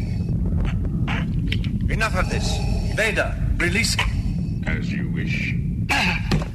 You're f***ing mad. Rebel Force Radio. You've already made that Star Wars reference. All right, Star Wars and Pop Culture returns with Ahmed Best. Where's the beef? In a Wendy's TV spot? That's right, Jason. You know we uh, the the the uh, the the Christian community just wrapped up uh, the Lenten season, and that's when you can't eat meat on Fridays. So all the fast food chains start promoting their fish sandwiches and whatnot, and and uh, Wendy's, of course, has a fish sandwich, and uh, they were promoting it very heavily, and uh, we got this email from loyal Rebel Force radio listener Campbell Evans, who says. We haven't seen a whole lot of Ahmed Best on TV outside of his regular appearances on the Clone Wars, so you might get a kick out of this funny appearance in a new Wendy's commercial. It features the actor exercising his musical skills with a little beatboxing. Check it out. I bet I know what you got. I bet I know what you got. I said I bet I know what you got. I bet I know what you got. Okay. I bet I know what you got. I bet I know what you oh, oh. got. Oh, okay, okay, okay. Oh, it's North Pacific cod. We all know it's right on the bag. Okay, all right. I'm okay. So Best showing up Jar Jar Binks in a a step TV. up from Jar Jar Binks. Some people might say. so, uh, congratulations, Ahmed. It was great seeing him in that commercial. And uh, yeah, where do you go from Jar Jar Yeah, Binks? Well, maybe to Tracy Morgan, uh, another favorite of ours here um, on Rebel Force Radio. I guess he was on an, an episode of Late Night with Jimmy Fallon, and he was talking about. We know that Tracy Morgan is a big Star Wars fan. I think that was a prerequisite to actually be on 30 Rock. But uh, Tracy has mentioned Star Wars, in particular, how many times he has seen Star Wars. And Jimmy Mack, what's that number? 500 times. I've seen Star Wars 500 times. 500 times. He showed up on Jimmy Fallon's show to talk about the future of Star Wars and, in particular, the characters of the galaxy far, far away. Disney just picked up the Star Wars stuff. And they said they're bringing everybody back. Han Solo coming back. Come on, Princess Leia man. coming back. Luke Skywalker. Imagine Luke Skywalker's as old he is now. He gonna it ain't gonna be no lightsaber. It's gonna be ah, this geriatrics. He's screaming geriatrics. Yeah. Uh, I mean, what's Chewbacca got fleas now. He old. Patches of hair's missing. Patches of hair. Patches of hair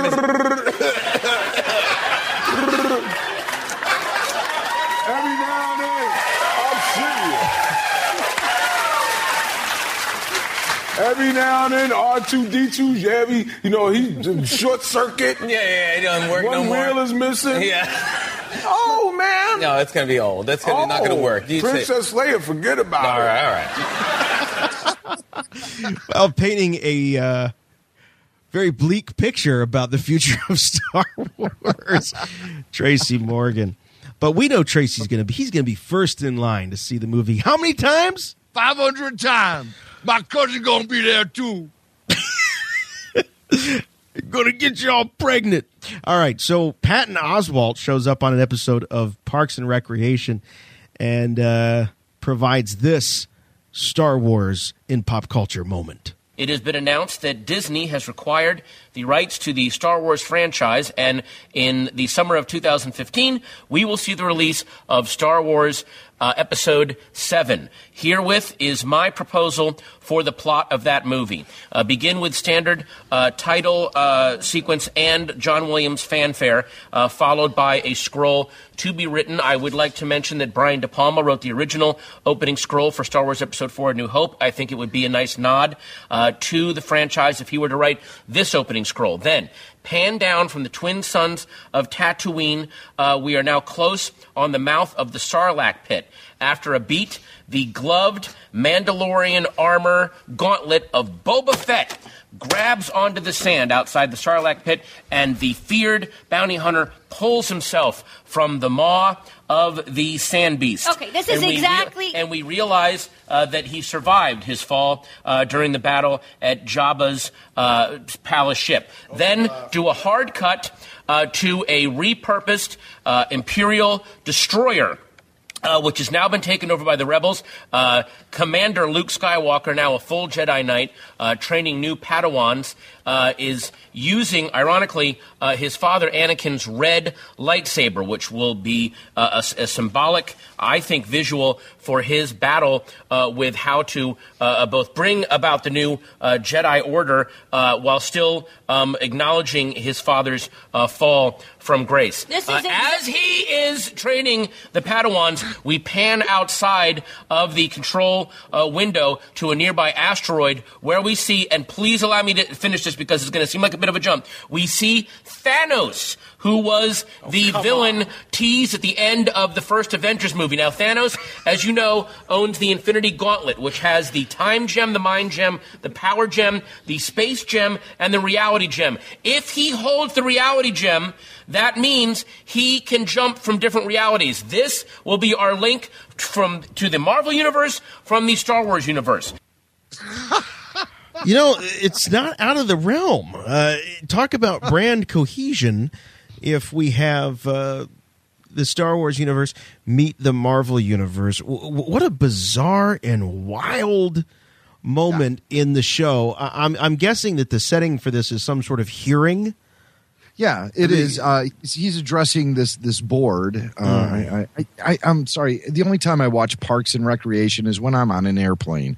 So, you know, they show those those reruns. Uh-huh, Uh, uh-huh. So I, I'm not too familiar with the show, but it appeared that Amy Poehler was sitting up on like uh, she was like the head of some sort of council, or you know, she was uh, Some sort of committee some sort hearing, yeah. there was a hearing going on, and so he, Patton Oswalt, his character was invoking the right of filibuster. So he was uh, just up there doing this this long drawn out rant, and I'm only playing you a small portion of it.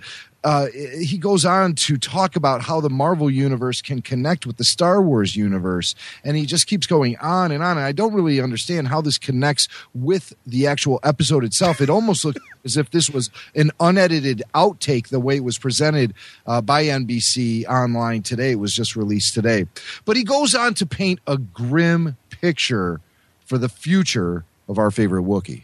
Now, cut back to uh, the Imperial Star Destroyer. Uh, Luke uh, gets a visit from, and we only show this from the boots up first. So we show these like black boots with the, and then we pan up and oh my God, it's Han Solo, but he's old, older and grizzled and, and really like focused and cool. Like he's seen some really bad stuff, and he actually seems shaken. And and Luke is like, "What's wrong, old buddy?" And that's when Han drops Chewbacca's severed head onto the floor. Yes, in front of all the Padawans. way. Kids In- aren't on gonna the like floor this. in front of the Padawans. Kids are not Please go- let me finish. Thank you.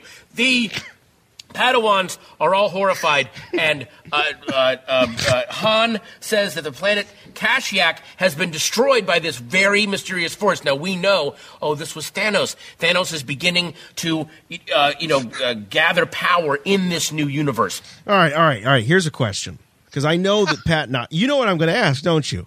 Now this is also the guy that wanted to go back in time and kill George Lucas with a shovel before he was able to write the Star Wars prequels. I'll tell you, plenty of our listeners reminded me of that fact when I posted this video on our Facebook page today. Right, he's right up there with uh, with uh, Simon Pegg. Simon frickin' Pegg, as he's known here on the show.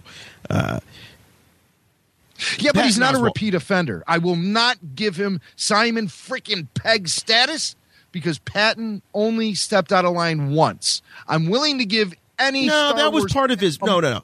I disagree because I would say I would suggest to you that that was part of his stand-up routine, and he did it night after night in various cities across America. honestly, if I really was honest about well, what did I think of doing with the time machine, I would go back to the summer of 93, like 1993, and I would kill George Lucas with a shovel. That's the first thing I would do. I would kill him with a shovel, and I would stop him from making the prequels. That's what I would do.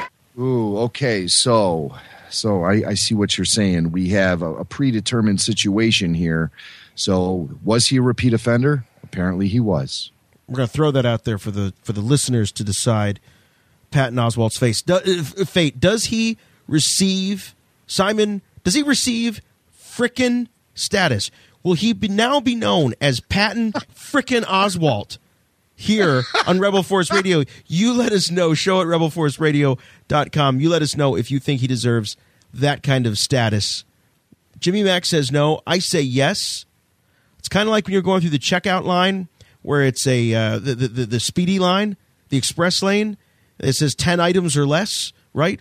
Well, what if you have 15 items, but they're all the same thing? What if they're 15 jars of Tutti Frutti baby food? Not that I've done this, but what if it's 15 jars of Tutti Frutti flavored baby food? It's the same product. Does it count as one or 15? Just throwing it out there. Anyway, let us know what you think. But I, for one, believe that he deserves frickin' status. Patton Oswalt. Your source for the Force. Star Wars parody. All right. Uh, just before we get Cris Macht on the line with us, we do want to bring you an update on Rebel Force Radio at C2E2. Unfortunately, I'm not able to be there, but Jimmy Mack will be. We're gonna miss you this year, Jason. But uh, we we got uh, all kind of things going on. We'll be there Friday for sure. Working the floor, delivering reports directly from the floor at C2E2. We'll be starting the show on Friday morning at the Sand Troopers booth. That's where we're going to be kicking off our coverage at 11 a.m. at the Sand Troopers bunker. Uh, they're going to be doing a big raffle there. All proceeds go to vasculitis.org. Tickets are $1 a piece. And uh, what could you win? A Dave Dorman print, Joe Corroney print, sideshow collectibles, all kind of cool things like a snow trooper, Commander Bacara. Uh, oh, a gentle giant Gamorrean guard vintage style figure. You know, like done like the old Kenner figures, Right, but right. big. The, the big ones. Uh, yeah. And that Gamorrean guard is huge. Yes, yes. Uh, they're going to have the uh, Hasbro Wolfpack gift set. That's one I'm going to be hoping I win. Are we in uh, that, by the way? Are we? And you know they never. if you take those helmets off, are, are we are, are we under the, the buckets there? Oh, they there was talk that there were going to be Mack and Swank clones in uh, episode of the Clone Wars, but now we know that can never happen. So, Oh God Mac damn it! I forgot about that. we never talked about that on the show. But Oh hey, Cris Macht is calling up. Here, let me grab him. He can Yeah, Chris. he can he, he can Chris. talk about uh, C two E two with us. Uh, Cris Macht obviously chomping at the bit to get uh, his 15 minutes of fame here on Rebel Force Radio, ambushing us for his opportunity. Now, Chris, great to have you with us. Hey, eh, am I am I really ambushing you? I did not mean No, to do that. no, it, not was, at it was not cool. Man. Was, And all our door is always open to you. You always have a seat here at the Rebel Force Radio Jedi Council. And you will be working on the floor with me on Friday. We're going to be walking around there together. You are going to be the proxy Jason Swank as we take our microphones to the floor of McCormick Place in downtown Chicago. And we're going to be reporting on all the cool Star Wars things going on at C2E2. Starting off at the Sand Troopers booth, we're going to stop by the 501st Midwest Garrison Rebel Legion booth. We're going to see our friends at WeLoveFine.com. Remember, me and Jason are judges for the Dark Side T-shirt contest. Big announcement on the winners going to be made on May the 4th. And uh, there's a lot of Star Wars guests of note, including Ashley Eckstein, Daniel Logan. We got uh, Dark Horse Monthly comic Star Wars title writer Brian Wood and cover artist Alex Ross, local guy Alex Ross. He's a Chicagoan. Darth Vader and Son author Jeffrey Brown. Kevin Smith coming off of his amazing performance at Star Wars Celebration. He'll be at C2E2. Being Human star Sam Huntington, aka Eric from Fanboys. He'll be there along with Star Wars artist Dave Dorman. Also, uh, Jimmy Olsen from Superman Returns. And Katie Sam Cook. Huntington. Just throwing that out there. Oh, okay. Yeah, that's great. Jason. Great. I'm I'm so glad you interrupted me to throw in some. I'm here. I'm glad you're here to tell us these things. yeah, there you go. But uh, but you know what? It's going to be a great time, Chris. You and me, we're going to hit the floor. We're going to have a lot of laughs. Uh, haven't seen you since the amazing Force Within Us red carpet event that happened uh, Friday, March 22nd at the beautiful Arcada Theater in downtown St. Charles, Illinois. What was that experience like for you? it was uh, fast and furious, man. It was a, it was a great time, and it was uh, it was hard to believe that it came and gone so fast, and it's hard to believe that it was almost a month ago now. I mean, there was so much setup and so much hype and so much excitement about the event. Chris, you were everywhere. I, I turn on WGN overnight. I hear you with uh, on the Bill Leff show. You're talking about uh, the force within us, and and God bless you. You brought me up too. Well, of you know, the hardcore Star, Star Wars fans that you have met over the years, who is the hardcoreiest? Who do you meet and just go, "Well, I could never touch what this guy's got going"? Well, my good friend Jimmy Mack, uh, who's, who has Rebel Force Radio podcast, he was with the Force.net and the Forcecast for a long time. He is the Pope of Star Wars. he's he's pretty hardcore in my opinion. You know, I, I don't know anybody that I love to listen to more than him. It's just when you listen to him, it, I feel like I'm hearing, you know, hearing myself speak. You know, he's very very passionate about it. I've known Jimmy for years. His wife Wendy and I, when I started doing radio, Wendy was my partner for the first five years, and I've been to the house sometimes when they're actually home, which is nice. And he, uh, the way that Jimmy's got it in his room, he's got when you go into his closet, you think it's just a normal closet, but then you're just engulfed in the Star Wars world. You're bombarded with toys from all directions. It's amazing. Yeah, it's funny you mentioned the closet because uh, I interviewed him and Wendy at the house, and Wendy actually talks about opening the closet for people that walk in that room, take a look around, and go, "Wow, this is cool." And she's like, "Well, wait a minute, I got to open the closet." Yep. and it's, it's kind of cool that you say that because you know that's the documentary, and it's it's definitely a big, big part of his collection is that walk-in closet with all that really cool memorabilia. I want to talk about Jimmy Mack and the closet. Jimmy Mack coming out of the closet with a bunch of toys. I don't know. That's all I heard. His wife talking Well- about Jimmy Mack. What? Bill Bill F himself, the host of that show, he actually is a huge toy collector, and he's the one who actually in the '90s told me about how Star Wars collecting has actually become an organized hobby. He's the guy who actually told me about Steve Sansweet for the first time. I never heard about him until Bill Leff told me about him and introduced me to Steve, some of Steve's books. So Bill has always been a, a big influence on me as far as my fandom and stuff. And he has two rooms in his house dedicated to all sort of vintage toys from Star Wars to the old Megos, the Six Million Dollar Man, G.I. Joe. And he has an amazing collection. And he always says, well, at least my wife is cool with it. She says, well, at least you're not hooked on heroin. And, uh, you know, I, I or just hookers, it'd be- or hookers. It'd be, it would be kind of Which, weird to you know, have one out of two ain't bad. It would be weird to have two rooms in a house dedicated to heroin. So I, uh, yeah, definitely, it's a more healthy approach to uh, to uh, embrace What, your what if you had, what if you had one room dedicated in the house to hookers? Who says we don't? Straight, you know.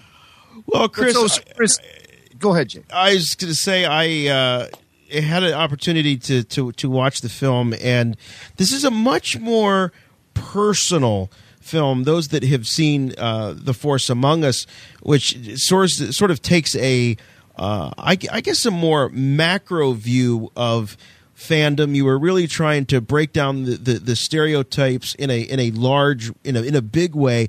This film seems very personal. It's really about your journey as a fan, and kind of along the way, we meet Jimmy Mack. We meet uh, we're reintroduced to Glenn, your cousin, and a number of of other fans. I mean, did you intend for this to be such a personal story? Absolutely, absolutely, and and I think you know Jimmy Mack and um, and Ian, my director of photography, they said you know you should have this based around your story because it was it was absent from the first one. You know, I mean, I, I pretty much said how my dad passed away and uh, that I've seen the world because of Star Wars. You know, and I was the guy behind the camera the first time, but you know, I wanted to go a lot deeper, and I always felt like, especially the last five years after making the first documentary, that my story was untold, except for being on your show. I mean, a, a lot of your listeners have heard my behind the scenes stories. So when they saw the documentary, it was kind of like the visual of listening to me on your show. Um, but it, I always meant it to be, I always meant for it to be a very, very personal thing. And I always wanted to include all the people that I did in this one to show their similarities and show their differences as well. And I, I'm, very happy that you got a chance to watch the film. Were you happy that you made the final cut? Yeah, yeah, I was. I was. I appreciate that very much. It's very nice uh, of you to to include me. Uh, but you also include some really cool locations. I mean, those who saw the, the, the first film know that uh, you were in uh, Tunisia. You were also in Norway, in Finse, where they filmed the uh, the Hoth uh, scenes there. This time, you go to Death Valley, and Chris, you've experienced this firsthand. You've seen Tatooine, the real Tunisian sand of Tatooine, and now, and now Death Valley. Did did you did you have moments where you felt like you were back in Tunisia, or is it really a, a starkly different environment between the two settings? I, I absolutely had flashbacks of being in Tunisia. Um, you know, it's it's very very similar, except you don't have the buildings. But when we were in Tunisia, we did line up a lot of shots just based on rock formations, and that's really all you have in Death Valley. And of course, I had the opportunity to wear the Tusken Raider costume and play with the land speeder on Land Speeder Road, and you know, bring the 12 inch R2D2 out to uh, R2's Arroyo, and then I put the droids on Jabba's palace. And that, those were things that I didn't get a chance to do in Tunisia. So I thought that was kind of a, a, a new memory as well as, you know, remembering the trip that I took to Tunisia many, many, many moons ago. And of course, the the redwood forest, and uh, it's just it's amazing that these locations one are still so true to what we re- what we recall. Uh, 30 from 30 years ago now or 30 plus years ago uh, in, in terms of what you were saying where you're able to actually almost line up the camera to be exactly what was seen on screen you know with the uh, with the film. So that that's really really fun and I love that you put the action figures in there. That's very cool stuff and and, and the, the slave Leia also was was helpful for me to really get into the spirit of things. Um, Yeah, you know, I think the slave Leia thing was just a bonus. I had no idea that there was going to be a female fan, let alone wearing a slave Leia outfit. I mean, that was kind of uh, that wasn't a your treat. idea, huh? That was not my idea. No, that was actually Carl and Adam's idea. Those are the guys that wrote the on location book. This is a friend of theirs. She tagged along. She wore the costume, and I was like, "Wow, this is a sweet added bonus." And and yeah, you can obviously hear, you can obviously hear my expression regarding that moment in the film. I don't drop the f bomb, but I say some other vulgar language that expresses my true feeling of how cool it was. I believe you say it's it's it's much hotter because it's her first time in the uh, in the slave Leia garb, so it was uh, it was more significant. And, and I, I think the cool thing about, you know, going up to Northern California, I think the thing that really made that special was talking to those actors and those crew members Mm. that worked on Return of the Jedi. I I don't believe that would have been as cool of a moment for me anyway in the film if we didn't hear the stories on how and what Star Wars did coming into that. I mean, Northern California, that's pretty much, you know, the closest airport is five hours away. So it's literally in the Right. middle of nowhere. You No, know, it- and it was it- cool, yeah, it was cool was to hear those stories from those people, you know? It, it really was. But you know, I have to say that one of the things that I enjoyed the most about the film, other than it's sort of course seeing my man Jimmy Mack and his uh, the whole Mack clan there, uh, I know. which which is fantastic, uh, and Wendy's confession that she's secretly quite proud of the, the Star Wars room there in in the Mack house. Um, but I love, Chris, that you delve into the generational. Uh, I don't want to say differences, but uh, for lack of a better term, differences in, in Star Wars fandom. You, you're talking to a, a- young man who I believe is a is a is a nephew of yours. Who's the the, the, the Oh yeah, the, actually, the, the, the young the, the young kid that I'm talking cousin? to is oh, it's it's my brother. It's your brother. Oh, it's your younger it's- brother. Okay. It's my younger brother. Yeah, it's it's it's uh, my half brother. You know, my mom. Obviously, my my father passed away. Sure. That's a big part of the story. Right. My mom got remarried. She's been living in Florida for 20 years, and that is my half brother. And um, you know, he was actually in the Force Among Us. He looks nothing like he did in the first one, but that was the kid that was in the first documentary that was sitting on the bed in his Star Wars room. Oh my gosh. You know, I mean, I, he's grown a lot. Yes, Wow. So Wow. that's another that's another tie-in, and like you said, we revisit Glenn, we revisit my cousin Mike, and in the first Angry film, Mike. Angry Mike is not as angry as he used to be, but uh, no, and actually somebody watched the first documentary followed by The Force Within Us just the other night, and they said that they still get angry when they see Mike in the first one, but when they see him, when they see him in the second documentary, they kind of understand him a little bit more. And I thought that was kind of that was a cool thing because I really wanted to make a sequel. I wanted to revisit some people, like you said, we talk about that generational gap, that generational division, and that was touched uh, a little bit in the Force Among Us, but we didn't really d- dive deep into it. You know? right. And and so you've got you've got the, the, the younger brother of yours that he is a prequel baby, and the the Clone Wars really didn't do it for him. And then you know you you hear from Ashley Eckstein who is uh, constantly uh, being uh, greeted by adoring young adoring fans that have never seen any of the live action films and Clone Wars is their Star Wars. And then you got the the old guard like yourself and Jimmy Mack who you know you're an original trilogy uh, or original Star Wars generation. Um, it's it's it's fascinating to see how despite these these differences you still have fathers and sons and, and, and, and mothers and sons or mothers and daughters enjoying all of this stuff together. So it seems as though there's definitely a lot that there's probably more that unites us about Star Wars or with Star Wars than divides us.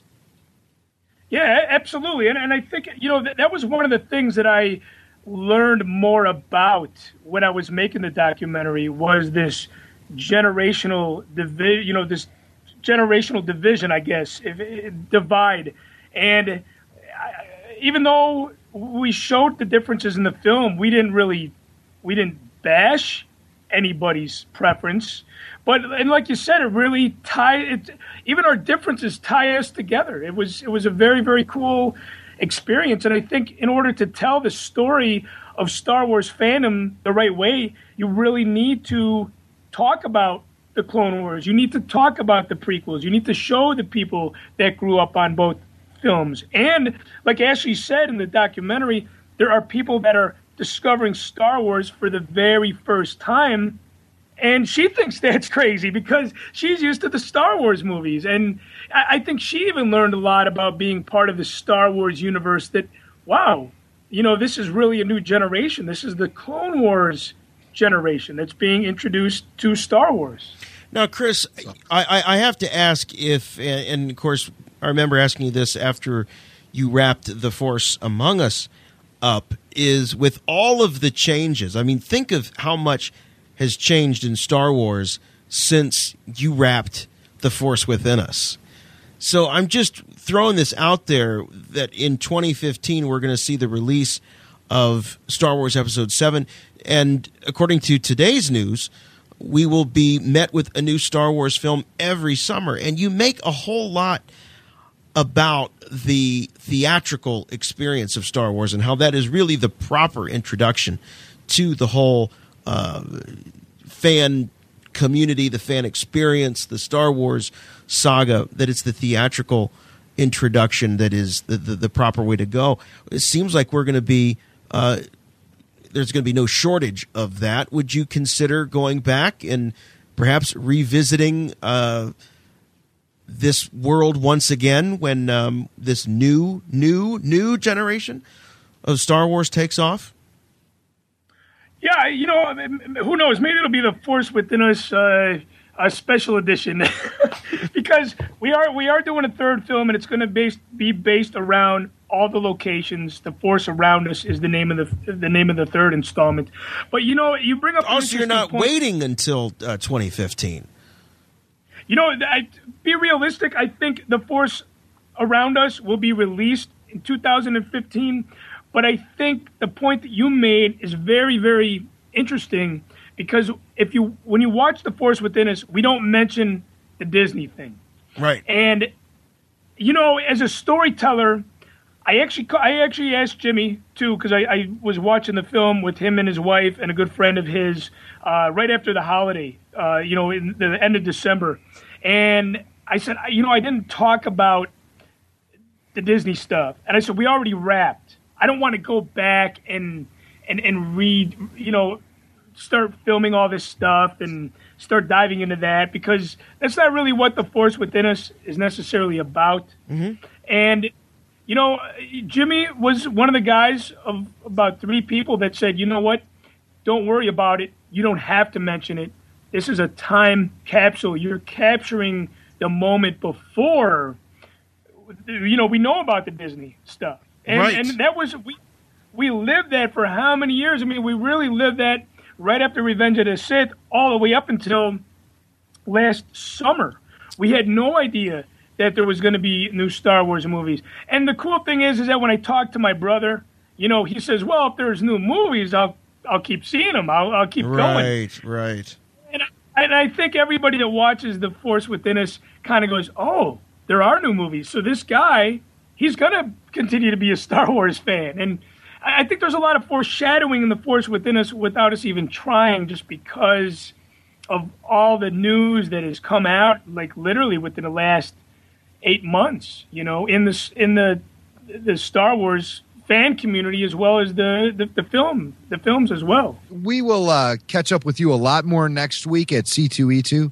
We're starting to run a little uh, long on time here, but I just want to get to a few highlights of that great week leading up to the red carpet premiere. It just seemed like Cris was everywhere. I was getting emails from people all over the country saying dude, I just saw you on WGN Morning News and, uh, you know, on the television, and, and, you were hitting the WGN thing hard, both on TV and radio.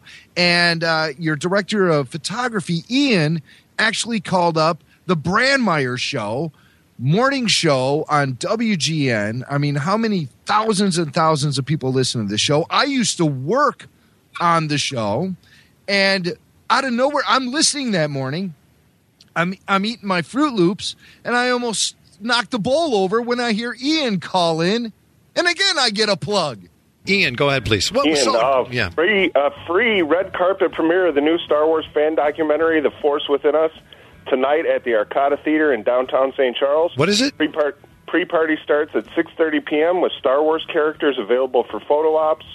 7.30 p.m. world premiere of the film, which features former Brandmeier producer Jimmy Mack and his wife Wendy Snyder. Doing, wait, wait, doing. I'm event. confused. Will you slow down? Sorry. For God's sake, slow down. What are you talking about? There's a Star Wars show at the Arcada Theater. I have no idea what you're talking about. Okay, it's a free red carpet premiere. It's a Star Wars fan documentary called The Force Within Us. And what does that have to do with Jimmy Mack and They're- to Wendy? They're in it. Come on, Jimmy, Jimmy Mack, is a Star Wars uh, icon. Star Wars buff, Right. and Jimmy is in the movie, and so is his wife Wendy. They're in the movie. They are in the movie. Okay, got it. Now I'm making some sense. You sound like a robot when you called in. Uh, hello, Tim. Go ahead, Jimmy, please. Jimmy Mack has a room in his house with nothing but Star Wars action figures. What's wrong with him? I don't know. Jimmy Mack, uh, the one and only. Nothing. Nothing's wrong with him. What's wrong with you? I always say, say it loud, say it proud. So all the whole family's involved now. You got uh, me and Wendy. We're getting mentioned. You know, Cris is getting all this exposure. But the the best exposure for for my family during this whole event was when Michael Mack, who is also featured in The Force Within Us, his band, the Wave Magnets, opened the evening. They opened the red carpet event playing on stage at the Arcada Theater. Was an incredible experience for these kids. The, the, the age range is, is 12 to 15 in this band. Michael is 13 and he plays bass.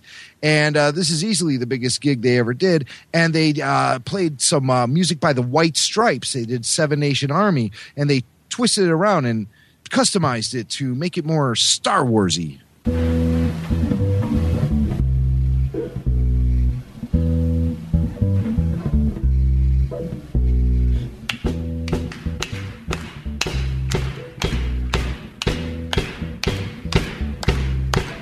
I'm going to Tatooine. Far from this opera forevermore. And I'm going to work the straw. Make the sweat drip out of every pore. And I'm bleeding and I'm bleeding and I'm bleeding before the Darth Lord. All the words are gonna bleed from me, and I will sing no more. And the stains coming from my blood tell me go back home.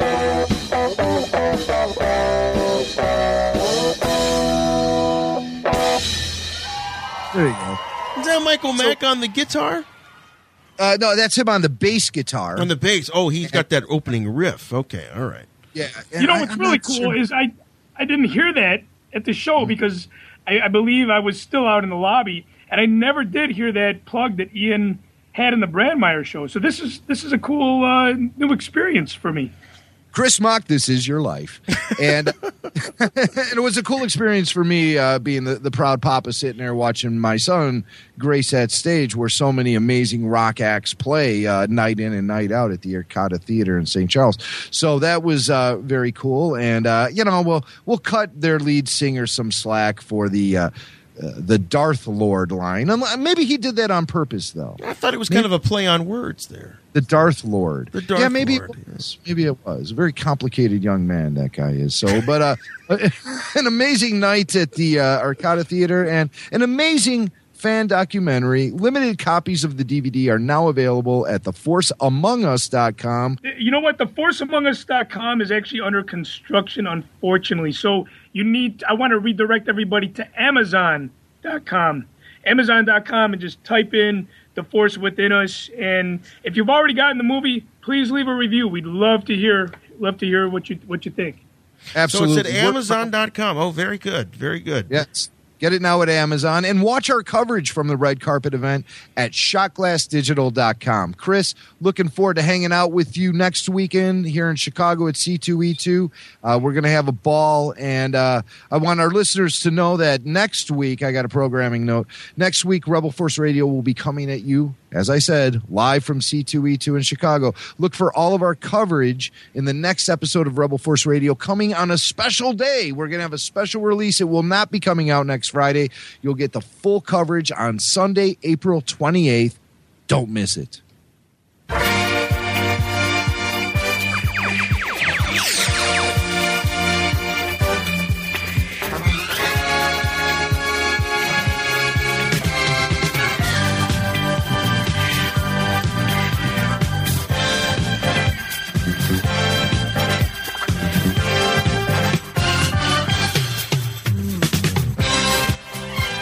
Well, I think that's going to do it for this week's show. Big thanks to Cris Macht for joining us. Cris, are you still on the line? Yes, I am. All right. Thanks, man. It was great to hear from you. Thanks for uh, making sure that I got to see the film. Appreciate it very much. You can get your own copy of The Force Within Us on sale now at Amazon.com. Don't forget, visit WeLoveFine.com for great Star Wars t shirts, and there is a discount code which will enable you to save 15% off your total order. That's Rebel Force 15. Rebel Force 15. We love fine.com. Once again, you can listen to a very special edition of Rebel Force Radio live on the terrestrial radio band the AM band. That's 1530 AM in the greater Chicago area, WCKG. Those are the call letters Sundays at 2 p.m. Central Time.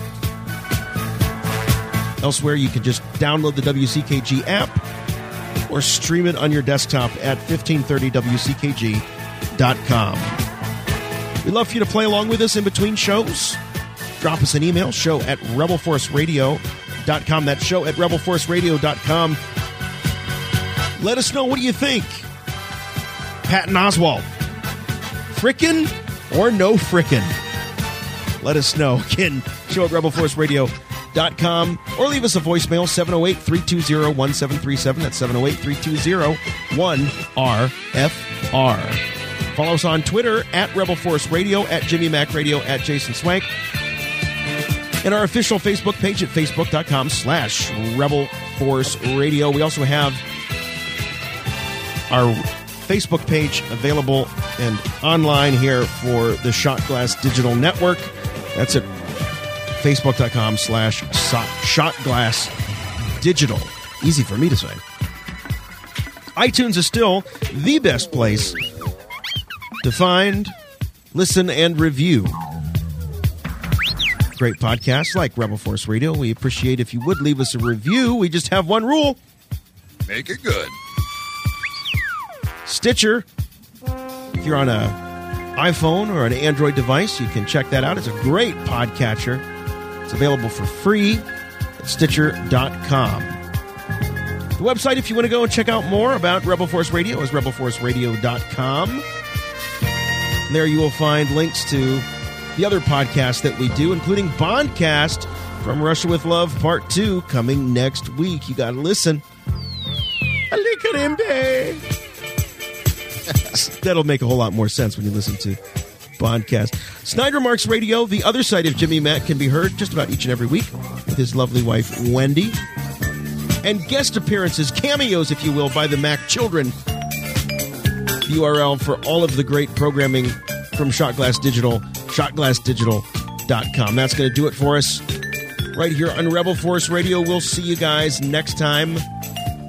Love you all so much. For Rebel Force Radio, I'm Jason.